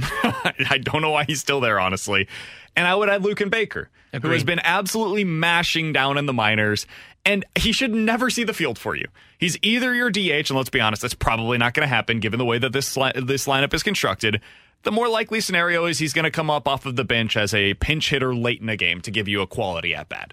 So that would be the one nitpick that I would have for it. But uh, given the way that I have had real questions about their roster management for the vast majority of the season, uh, right now, them operating like a real major league team that is trying to win on a day to day basis, them having the urgency to get Matthew Liberatore as a part of a six man rotation, which is something that in previous years, let's be honest, guys, this team wouldn't have done. Like they, they just wouldn't have been willing to take that one step forward into a modern approach to pitching and getting these guys a little bit of extra rest. I think they're kind of operating the way that they did last year now. It looks like Ollie Marmol is managing the way that he did last year now it was a weird ass way to get here, but we have finally arrived with the Cardinals operating as a real major league ball club. So uh, that's that's a positive. And today, like we mentioned, Matthew Liberatore is getting the start for the Cardinals. It'll be really interesting to see how he how he does in this game. You're going up against a team that struggles mightily against left-handed pitchers.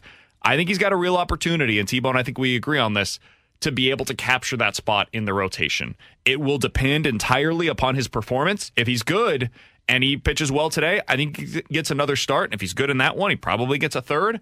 And if he's good in all three, I think there's a chance that he ends up replacing Steven Matz as one of the starters in this five man rotation. Yeah, I, I, think he's got a legitimate shot to do it. And he provides what this rotation's been missing, and that's swing and miss stuff. If he pitches well tonight, it's probably because he's racking up strikeouts and not pitching into contact and running into kind of uh, pitcher's luck in terms of getting balls hit right to guys. I, I think if he pitches well tonight, it's because he's striking guys out. And I, this rotation desperately needs that. So I, I, think if he gets two, three starts here during the six man rotation and pitches well, I think they're going to look at it and go, okay, now what did Steve Matz do while we were doing the six man rotation?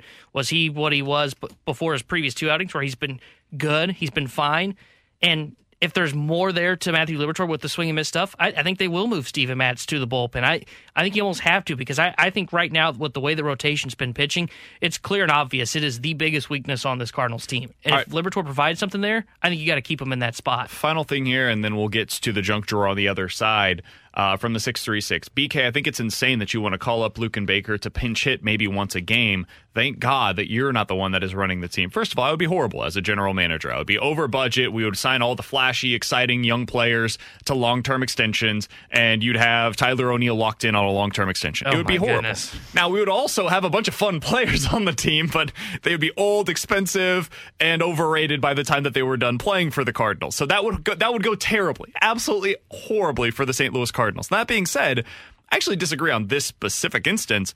I think sometimes what we do as fans is we expect that everybody has to be an everyday player. And anybody that is performing well at the minor league level will continue performing well once they get up to the majors. And that's not how this works. Luken Baker is almost certainly never going to be an everyday player in the big leagues. And that's okay. There is nothing wrong with understanding the limitations of players. Luken Baker is 26 years old. He is a guy that prior to this season was about an average hitter in the minors. And given his age when he got into the minor leagues for the Cardinals, probably actually a below average hitter in the minors. You're trying to catch lightning in a bottle. That's what you would be doing by calling him up to the big leagues. There's nothing wrong with understanding who he is, understanding his limitations, and putting him into a position to succeed. Some guys are going to forever be bench players. I think Juan Yepez for the Cardinals, while he's in this organization, that is a guy that is going to be here for pinch hitting opportunities. I think Alec Burleson is a fourth outfielder for you for the foreseeable future. Again, there is real value in having those spots tied in to young players on rookie level contracts that are very cheap. It allows you to spend that money in places where you need it. Instead of having to go sign a five to seven million dollar a year bench bat like they did with Corey Dickerson, Instead, you've got a guy making a million dollars for the next three years in Alec Burleson. Man, that's a better use of your resources to put that $5 million towards a bullpen arm in the offseason or something like that, because this is a team that operates under a budget. So I think the same could be true for a guy like Luken Baker. That's why I said that. That's where I think his future is for the Cardinals. If he has a future with the Cardinals, it's as a pinch hitter late in games. Yeah, and there's nothing wrong with that, as you said. And Mo has even said this in the past. You know, it's hard to bring in veterans to be on a team to serve in a bench role. A lot of veterans don't really want to do it. So what do you got to do? You got to develop those guys internally. And looking at Luken Baker, it's okay to say he's not going to be an everyday player for the Cardinals. I, and maybe there's an organization that you could look at and say, well, he would be an everyday player there. Okay, yeah, but he's on a contending team right Mm-hmm. now, and Paul Goldschmidt's at first base. And I've seen Luken Baker play.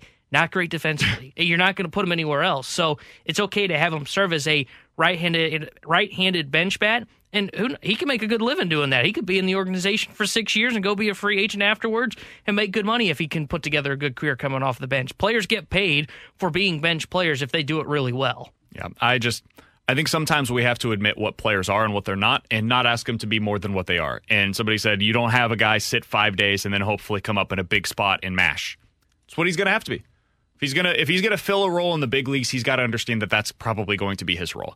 And I think if you ask Luken Baker, hey, would you rather sit five days in a major league dugout a week and then play twice a week, and it's probably for like a total of three plate appearances in that week, or sit down in Memphis and continue mashing for the Memphis Redbirds? Which would you prefer? He'd say, give me that paycheck. Yeah. Ask Taylor Motter. That guy looked like he Yeah. was living his best life when he was up Gi- here. Give never me that played. major league paycheck. I'll I'll sleep in the Ritz Carltons. I'll have the big league food. Like yeah, gi- give Mm. Me all of that that comes with the big league life, as opposed to staying down in the minors, even if that means playing every single day and mashing 35 home runs this year for the Memphis Redbirds. I promise you, he would take the alternative of being up here in the big leagues. The junk drawer is coming up next. You're on 101 ESPN. We're right back to the BK and Ferrario podcast, presented by Dobbs Tire and Auto Centers on 101 ESPN. Let's open it up. The junk drawer with BK and Ferrario. Brought to you by Fenton Bar and Grill. Best trashed wings in Missouri. Dine in, carry out, seven days a week.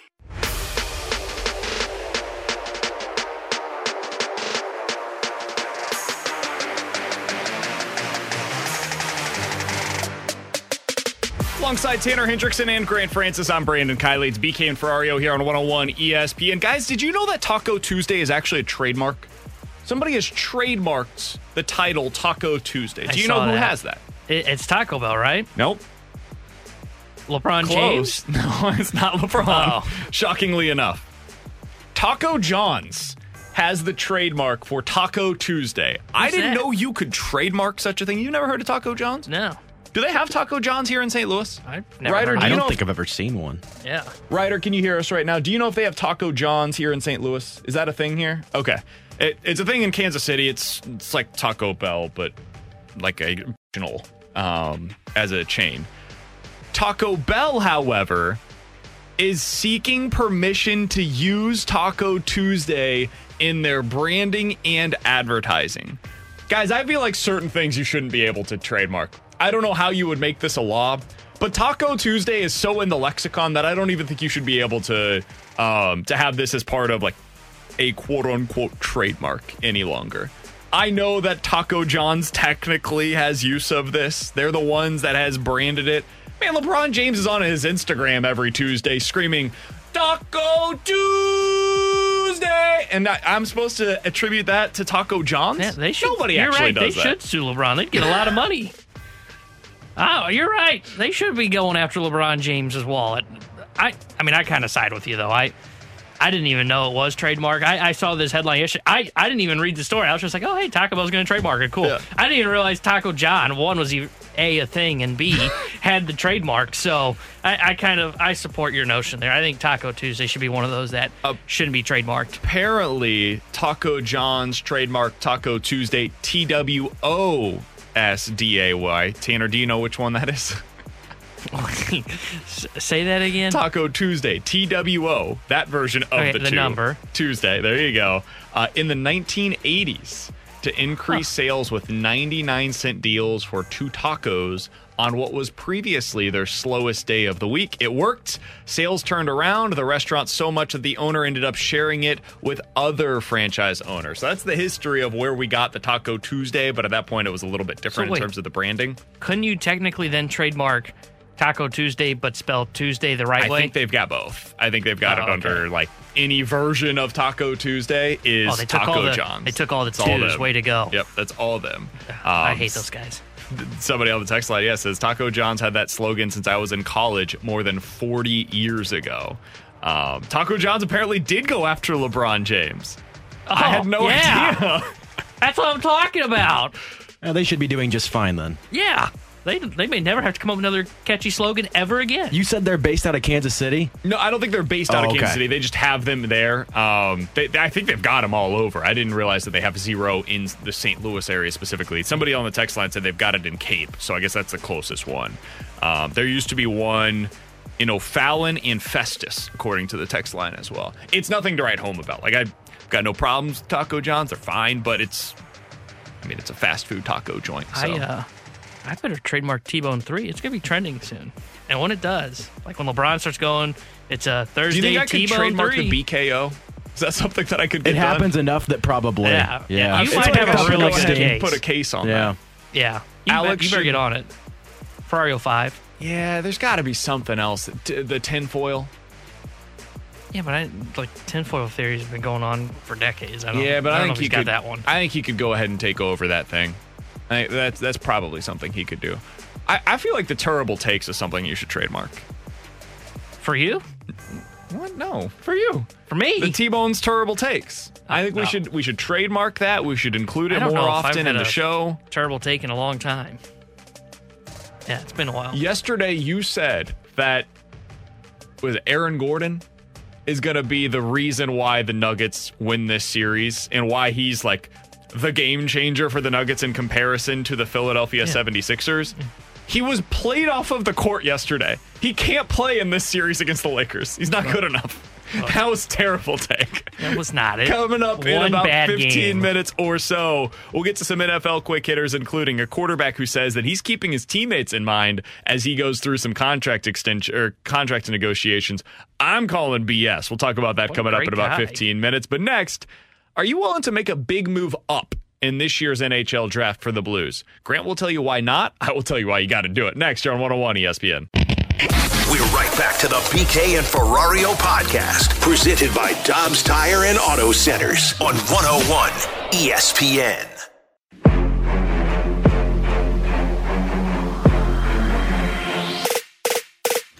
We are just 42 days away from the NHL draft, and alongside Just 42? Yeah, like alongside. Tanner Hendrickson and Grant Francis, I'm Brandon Kiley. We're going to be talking a lot about it over the next month or so uh, as we get closer and closer. The Blues, of course, have the 10th overall pick. They will also be selecting 25th, and then unfortunately, because Dallas has advanced to the Western Conference final, uh, they will either be 29, 30, 31, or 32 for that pick. So you'll have one of the bottom four picks in the first round from that Dallas pick that you ended up getting. I am very curious to see what the Blues decide to do. Now, we know one thing. They are not trading down for number 10. They are not trading that pick for another veteran player unless something crazy that is completely unforeseen right now is presented to them. Doug Armstrong has made that abundantly clear. He's going to pick a blue chipper and he wants that guy to be with that top 10 pick that they earned this year with their losses. I do think it's possible they end up trading up, though. And I do think it's possible that they use one of those lower first round picks to trade for a player, a veteran player right now. Grant, you are a resident NHL expert. You are the guy that has paid attention. I'm sure you've been grinding the film on all these prospects that are coming into this year's NHL draft. So I wanted to ask you about the possibility of moving up in this year's draft. There are really two guys that everybody thinks are like generational players in this year's draft. It's uh, Connor Bedard and then Fantilli from Michigan as well. Those are the two guys that are expected to go one, two, and then it becomes a little bit more clustered after that. The guy that would go three if he was eligible to come to the NHL this year is probably Michkov, the player that is coming over from Russia but is not eligible to do so for the next three years because of his contract with the KHL. This is what the Athletic wrote about him earlier today. Quote, without question or hesitation, he is the best prospect I have ever ranked at number three in advance of any NHL draft that I've covered. To me, he's the best Russian prospect since I scouted Alex Ovechkin and Evgeny Malkin back in 2004. Again, that comes from The Athletic. He scored 20 points in the KHL over 27 games this year, which is the most by a first time draft eligible prospect in league history. It is a points per game rate that actually improves upon what we saw from Artemi Panarin, Vladimir Tarasenko, or Kirill Kaprizov when they, when they were in the KHL at the same age. He also owns the best 17 year old season in Russian Junior League history, and he has done it on the international stage too, with one of the best age 16 performances that we have ever seen at the U18 World Championships back in 2021. All of that is to say, this guy's special. His skills are top notch. He's a goal scorer. He I was watching some film on him earlier today that they had on the Athletic. I've watched solid 2 minutes of him now. Uh, in terms of what he's able to do on the ice, his edge skills are amazing. He is a distributor. He's able to play from behind the net. He's impressive. If I told you right now the Blues represented an opportunity to move up from number 10 to, let's say, number four with San Jose, but it would require them to use both of their later first round picks in order to do so. So you only have one first round pick instead of three. Would you do that? It sounds sexy, and Michkov is obviously a huge talent, and he's going to be great in the KHL for the next three seasons. That's one of the biggest problems is that he's going to be in Russia until I believe it's 2026, mm-hmm. and that's not likely to change. So there's a problem there. For that reason, it feels like a team that is a lot worse than the Blues, like the Ducks like you know one of those teams in the four, five, six range, the Sharks. It makes sense for them to go out and grab a player like Arizona that. Arizona makes exactly. all the sense in the world. They're not going to be competitive. Be playing. They may not even be in the same city, so it makes more sense for a team like that to go out and pick up Michkov. For the Blues. It comes down to risk because if you want to go out and get Michkov, that's fine. But look what you've done in the later half of the first round since 2014. Like at 23 last year, you drafted Jimmy Snuggerud, and now he's one of the top prospects from that draft. Zachary Bolduc at 17, and he's a top prospect for the Blues. Jake Neighbours at 26, Robert Thomas at 20, Tage Thompson at 26. What'd that guy ever do? Yeah, Robbie Fabbri at 21, which he didn't pan out, but you know, he, was he injuries. Could, He's a good exactly. Player. And then in the second round, you've drafted players like Ivan Barbashev, Jordan Kyrou, Vince Dunn. Like out of those players I just mentioned, you have four Stanley Cup champions. So you look at it like that, and if you're going to reduce your number of draft picks in the best draft in a long time from three to one and put all your eggs into one basket with Michkov, a player who won't even be here for three years, versus you could draft three players. And if you do that, the chances of one of them hitting and becoming huge is pretty likely with the skill the Blues have in drafting in the first round. That's sort of where I'm at with this. I think it's too risky to put all the eggs into one basket with Michkov rather than just pick three players and you're probably going to get a huge talent at least out of one of them. One of my uh, T-bone rules of life is never trade up in a draft. Oh, and get that fits here. for the St. Louis Blues. I, I would not trade up to get Michkov, even if it was to that four spot that you were talking about. I, I, I think to Grant's point, one, if you do draft with all three picks in a deep draft, you have a better chance of hitting on one out of three rather than just the one of one. There's a chance you miss, and then you've burnt all those assets. Uh, but the other the other thing for me too is I don't think the Blues can accomplish what they want to this offseason by moving up in the draft because to the point Michkov is three years away because of his contract in the KHL.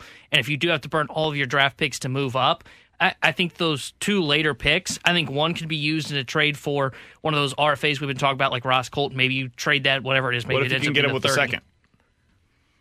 Even then, I, I, just don't want to burn the assets. I, I, don't like moving up in drafts. I really don't. It's just one of my philosophies. It's like Army doesn't like handing out no movement clauses. I don't like moving up in the draft. So I, I, I think burning those assets isn't worth the risk too of Michkov because there's so many other uncertainties with him with Russia and the situation in the sure. international global market it's, and all that. But it's risky. What I am proposing here is first of all, you're putting all of your eggs in a basket that will not like that's overseas. Yeah, it's overseas, and you can't really even like do anything to to be around him for God only knows how long, right? Because of everything that's taking place with Russia, with Ukraine. So th- that is a huge caveat in all of this discussion. But if I told you right now, he's going to be Kirill Kaprizov, like that, for some, that appears to be a low end comparison. There are others that view him as being better than that. If I told you right now he's going to be Kirill Kaprizov from the moment that he steps on to American ice, and he's going to immediately be a legitimate top line contributor contributor for the St. Louis Blues, does that change your perspective at all? I don't think it does because yes, while you'd love to have a talent like that, you don't know what it's going to look like in three seasons. You don't know what injuries could happen over the next but three I'm seasons. God you, forbid. I'm locking it in. And there's no way to do this. It's impossible to know whether or not he's going to uh, like continue to develop. Wh- whatever. There, there's a lot of questions to your point there, Grant. But if I told you that there is a guarantee it is written in stone. He will be the next Kirill Kaprizov in the NHL. Given that level of production, would you be willing to trade up? Because what I'm really asking is like, is that worth giving up three first round picks for to get the next Kirill Kaprizov? Right. I think I, I, could understand there's an argument that to say like no because I think that you're going to get three Jimmy Snuggerud, yeah, or I think you're going to get a Robert Thomas, a Jimmy Snuggerud, and um, I don't know a, a, second pairing defenseman that can play 20 minutes a night for you. That's it's possible with the way that they're drafting right now. The players that I mentioned earlier that the Blues were able to draft were from worse drafts if we had a situation where the Blues had these three draft picks in an average draft for any year, then yes, I'd say go ahead and take the risk. You still got that second round pick that you can, you know, get something out of. But in this situation, you have a draft where, I mean, players that are going in the later half of the first round are probably players that would be going in the top 10 in a normal season. So, given that, I think I'd rather press my luck with the three picks that I have than take a guy like Michkov and even if you don't have a talent that turns into what is, you know, Michkov's potential, you still have three potentially really good players that you could build around going forward. I don't think this will be the case, but given the, I'm curious your thoughts on this, T Bone, as somebody that doesn't like moving up. Given the risk that is associated with Michkov, it's possible that a lot of teams are scared away. And so they say, you know what, we would rather trade down, accumulate assets, and get somebody that we think is a really good player at 10. If you were able to trade up, and let's say he's there at six, and the Arizona Coyotes have no idea what their future looks like, so they're in full on asset building mode, right? He said, all right, we'll give you 10 and 25. We're keeping that late first round pick. It's just the two picks that we're giving up to move up to number six overall. Does that change your perspective, or are you still on a firm no on that? I'm still on a firm no. I, I wouldn't give up the assets to move up. And I, I just think, too, like, even if he can become Kaprizov, I mean, you're still talking three years. And most I, of these think, guys, though, are at least two years away at a minimum. That, that's fair, and, and, I think what the Blues are going to look at it though is we can spend our tenth round pick on a guy that we think is going to be up in three years, and we're going to have our hands on him in developing him and doing it in our own due diligence, and then those other two picks can be used to help us in the now because I, I don't think the Blues have an appetite to wait three years, not on a prospect, but on three years of hey, we're going to be back at being competitive in three years. I think the goal is the playoffs next year, and and I but think whoever you draft this year will not help that. That's true, but those two later picks will. And, and what I mean by that is not by drafting. I think they're trading those two picks. I, I think they may, if they have to, this one I'm a little less optimistic about, but if they have to, they may attach a draft pick to a defenseman to ship them out. or you can use one of those picks to go and acquire a Ross Colton, someone like that. So I, I think those two draft picks that are in the later part of the first round can help with more of the now, and you take this in this deep draft. If Michkov falls to 10, okay, perfect. I'd be surprised if he does. But if he does, then there you go. There you can select him with that 10th overall pick. If not, you can take somebody else that you think you can develop, that you have hands on, that you can develop in three years can help you in three years while also helping build in the current with those later two first round picks. I'm all about upside. And the upside in this draft is tied to three different players. Two that are going to be gone. They're going one, two. We all know it. The third is Michkov. And so if you have the potential to be able to go out there and get a guy that has legit 100 point production, that that's in the range of outcomes for him. Most guys it's not. For Michkov it appears to be. I'd be willing to trade all three picks if that's what it took. I I think there's a scenario where it doesn't. I think there's a scenario where it ends up being just 25 that it takes to be able to move up for for example to number 6 we've got like a 30 seconds here. Grant, does that change your perspective on it? Would you be willing to give up just one of those two picks to move up for Michkov? Maybe one of them, yes, but I would want a prospect kind of attached to that on the way back too. I, I, think you have to get a little bit more something in return. I think if the Blues were a different team that had really uh, some struggling offensive talent, for instance, the New York Islanders, it makes a little bit of a difference because you need offense. I don't think the Blues need a ton of offense right now. They've got that. They've got the 100 point potential, uh, potential in Thomas and Kyrou. I don't think you need another one of those. You need something else. Coming up next. We're getting to some NFL quick hitters. By the way, if I wasn't making this abundant, abundantly clear, go get Michkov. Uh, all in for Michkov. J- just go go get that guy and figure out the rest later. Coming up next, Joe Burrow says he's got his teammates in the back of his mind during all of his contracts negotiations with the Bengals. You buying that? We'll talk about it next year on 101 ESPN. We're right back to the BK and Ferrario podcast, presented by Dobbs Tire and Auto Centers on 101 ESPN.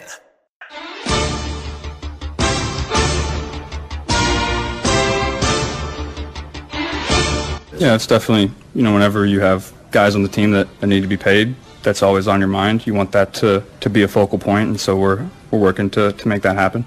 Alongside Tanner Hendrickson and Grant Francis, I'm Brandon Kiley. That was the voice of Joe Burrow, who says he's got his teammates in the back of his mind as he's going through contract negotiations with the Cincinnati Bengals. Guys, I'm calling BS. What? I think I can tell you right now what his contract's going to look like. It's going to be a little over $52 million. He's going to get more than $135 million in guaranteed money. Why is that? Well, because that's what Lamar Jackson just signed for. He's going to get more than Lamar. He's going to get more than Jalen Hurts. He's going to get more than Aaron Rodgers. I don't know how long it's going to be for. That may be something where he says, I've kept them in the back of my mind the way that Patrick Mahomes did in Kansas City. Mahomes got a 10 year deal because it increased the flexibility that the Chiefs had underneath the cap within that 10 year contract because then they can basically manipulate the cap with some conversions on bonuses. It's a bunch of nerdy stuff, but it allows the Chiefs to get creative with the way that they spend their money on a year to year basis. There's less flexibility with fewer years on that contract. See Aaron Rodgers, who has a three year deal worth $150 million, which basically all of it is guaranteed. It limits what the Jets or previously the Packers are able to do with that contract. I think that's basically what you're going to see 50 plus million dollars on a five plus year contract extension for Joe Burrow. And I think this gets done in the very, very near future. I, I'm with you. I I'm kind of calling BS on it too. I, I think he's going to end up settling for basically what the deal was for Lamar Jackson, a little bit more money.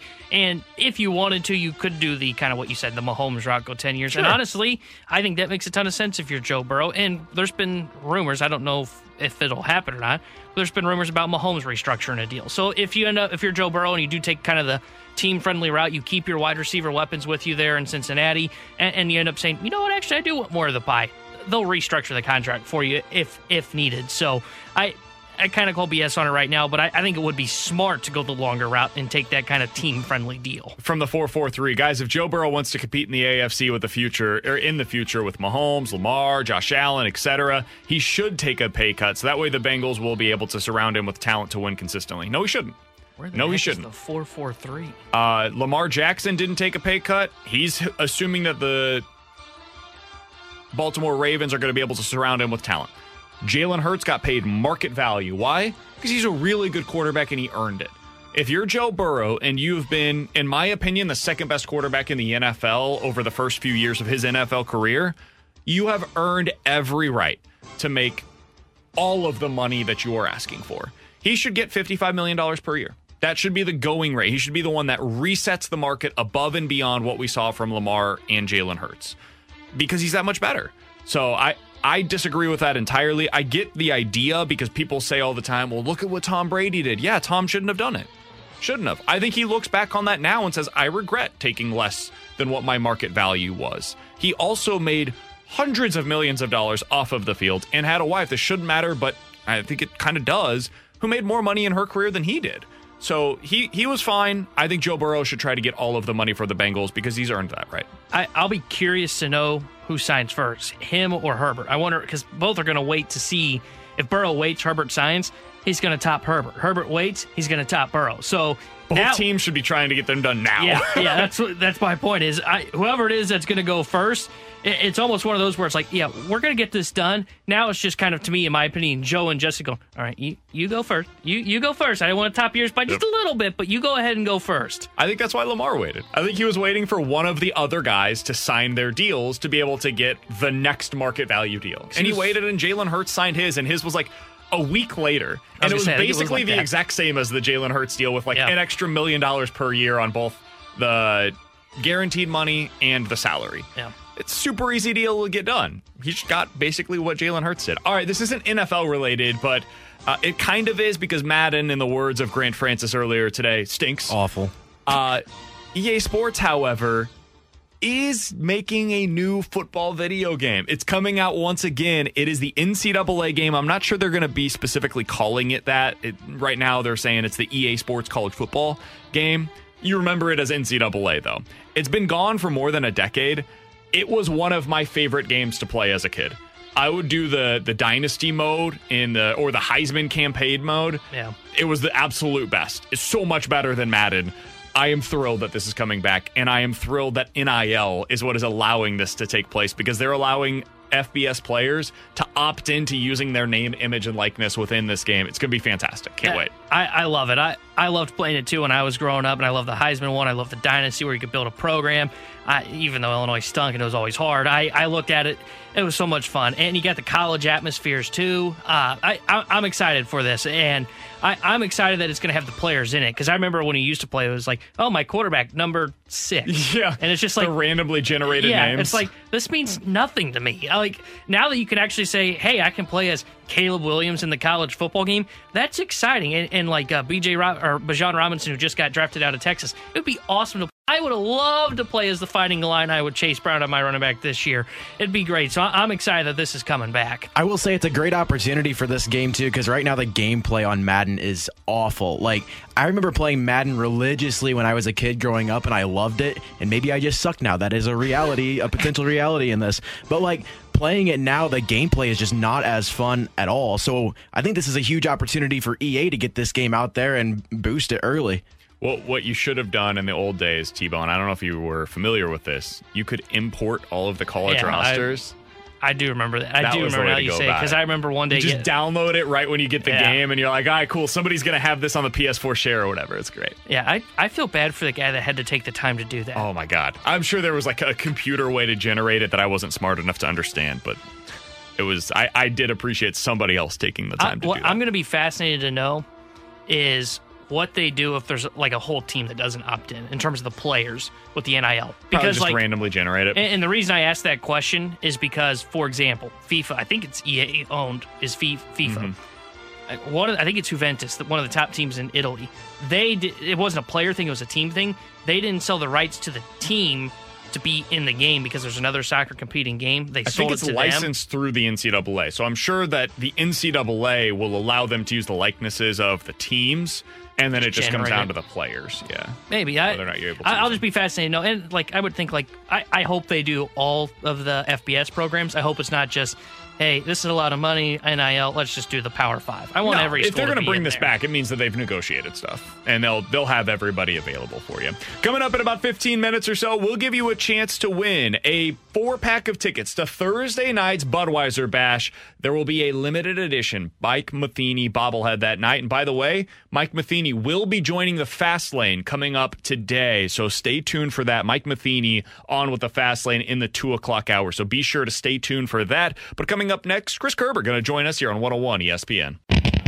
We're right back to the BK and Ferrario podcast, presented by Dobbs Tire and Auto Centers on 101 ESPN.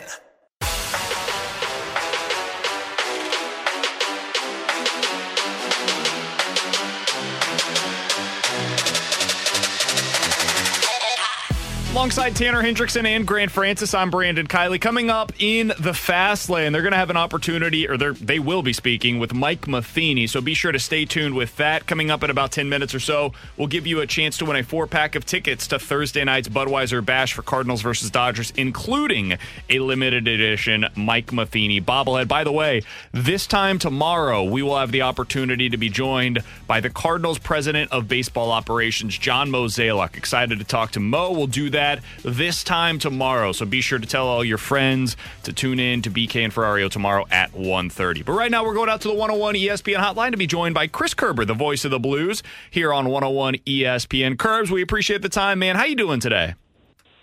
BK doing good today. How are you? Uh, doing all right. So I wanted to talk to you about the big NHL story that has uh, been breaking over the last really, I guess, 12, 14 hours or so, which is. Uh, it, it sounds like Arizona, their future is in flux now. I know we talked about this a few weeks ago, Curbs, and at the time there was a lot of optimism that they would be able to get this deal pushed through and get a new arena built for them in Arizona. That's now done. That's not going to take place. What do you think the future holds for the Arizona Coyotes? I do not see the future of the Coyotes in Arizona. I think the National Hockey League has tried for 26 years to make it work, and it just doesn't seem to to go. They made a mistake uh, when they put the arena out in Glendale in the first place.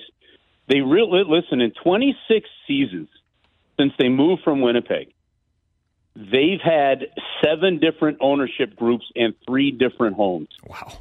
And and the first ownership group, which was Richard Bur- Burke and um, and Steve Elman, I believe was his name. Th- they had issues even between them on how they were going to go because Elman was the real estate developer, and and and so it really started there. Then when they built the arena out in Glendale after having an arena much like Barclays Center where you couldn't even see all the ice at, at the old America West, uh, it, it was just it was so difficult for people to get out to Glendale. And then now they they've got a new owner that's got the money. From my understanding, and in talking with some uh, with, with people down in Arizona this past year when we went, this plan made sense. There's an area of land that includes part of an old dump that needs to be cleaned up. The Coyotes were planning. The, the Coyotes ownership basically was saying, "We'll take care of it all." This is a piece of land that the city of Tempe doesn't want to touch and deal with because they'd have to do the cleanup. This was basically all going to get funded essentially by the the, the Coyotes. The the Tempe City Council unanimously voted for it. It had to go to a vote. The interesting thing that happened here, guys, is they ended up getting people uh, from both Glendale and from Phoenix, groups there that were buying ads convincing the people to not vote for it because those two entities did not want another entertainment complex, another 16 to 18,000 seat arena competing for concerts against the arenas that they already have built in those other cities. And so it, it really is quite a shame. And, you know, the reality of it is, is I don't know what contingency plans they have had this thing not go through, but it, it wouldn't surprise me whether it be San Antonio, whether it be Houston, whether it be someplace else.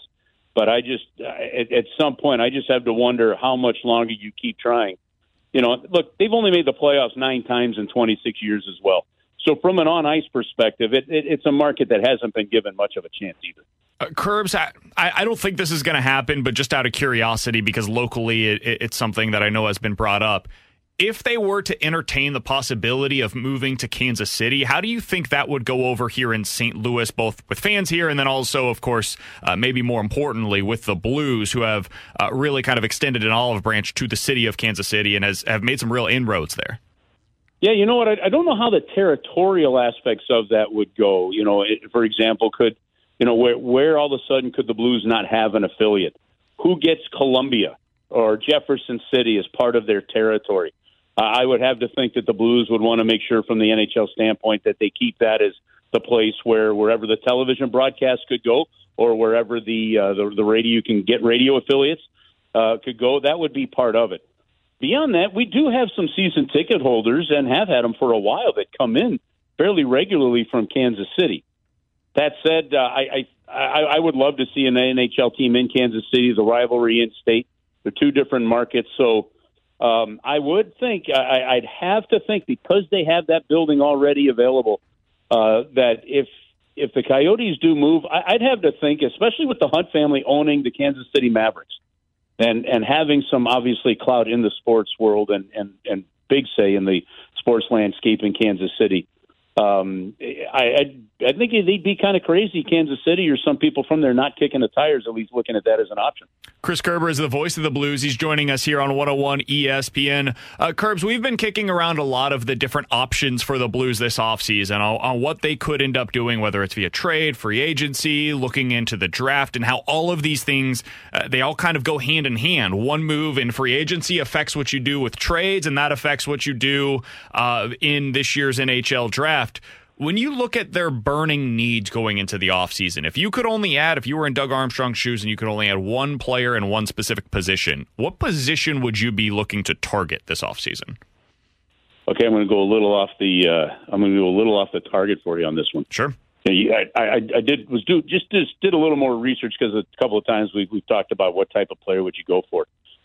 I think the first thing that the St. Louis Blues have to look at is some character and some personality you know, for some old TV fans, a little Wessonality for you know for you know who, who's going to bring home the bacon here. And and I honestly, I'm intrigued to see if the St. Louis Blues puts, would, would make an offer for somebody like a Trent Frederic. Uh, and because you're going to get him at a, you, you could get him at a good price. I wouldn't mind giving up one of those later first round picks for him. In this case, he, he brings some jam that you need. He, he fills a, he'll easily fill a fourth line, but more likely a third line role for you and and I just think they need some of that extra jam.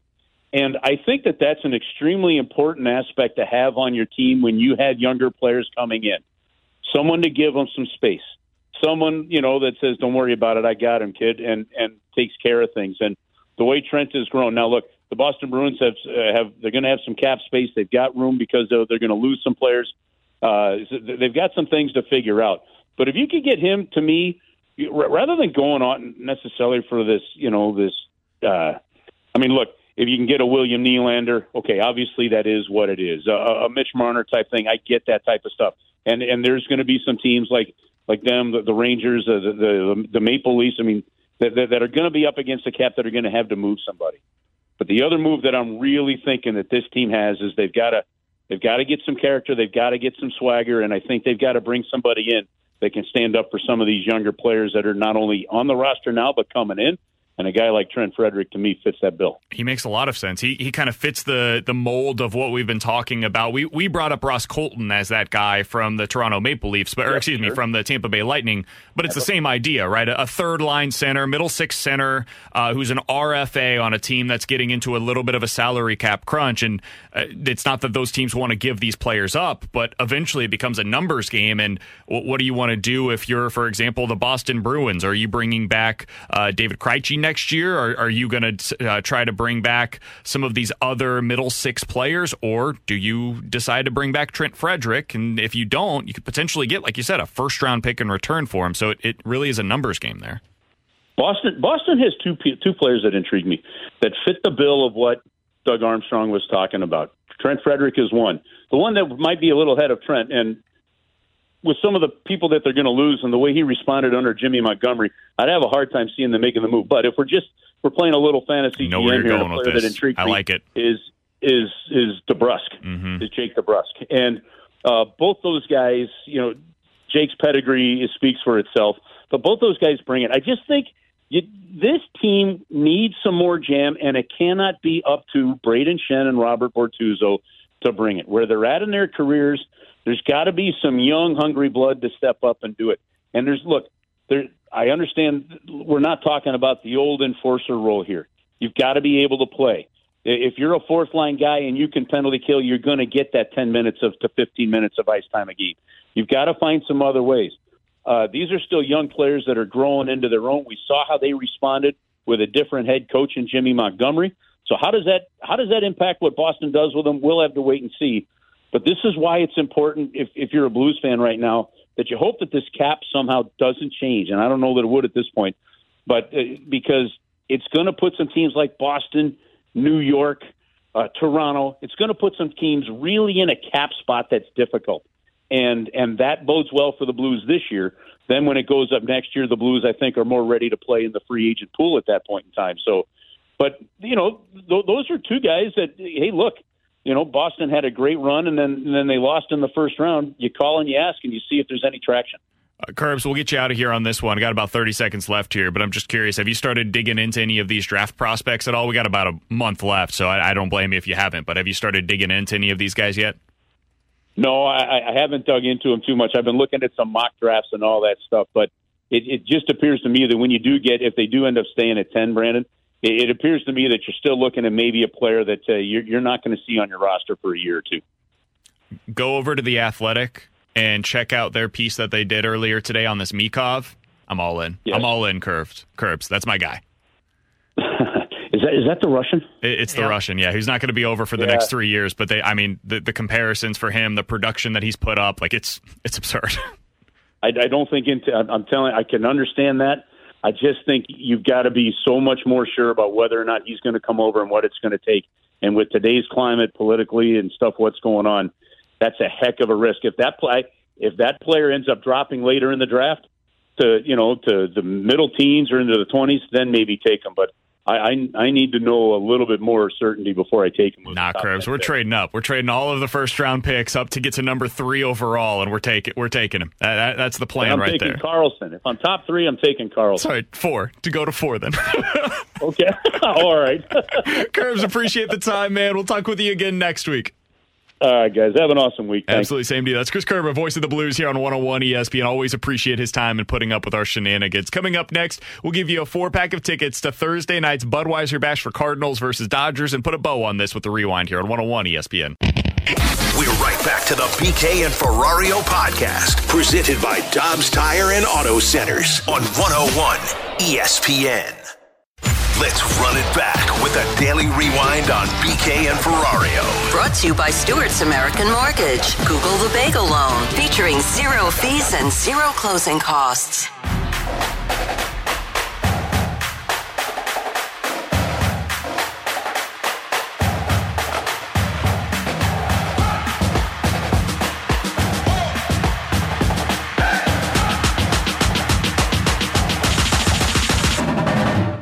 Now is your chance to win a four pack of tickets to Thursday night's Budweiser Bash for Cardinals versus Dodgers. This is tomorrow night, and this week's Budweiser Bash game features a limited edition Mike Matheny bobblehead. You can text in right now, 314 399 9646. If you are texter number 101, and you can tell us what the trademark was that is getting eh, negotiated, I would say. We talked about this earlier today in the drawer. What was the trademark for? If you have the correct answer, your texter number 101 at 314 399 9646. You are getting a four pack of tickets to Thursday night's Budweiser Bash for Cardinals versus Dodgers. By the way, I mentioned that has a Mike Matheny bobblehead available.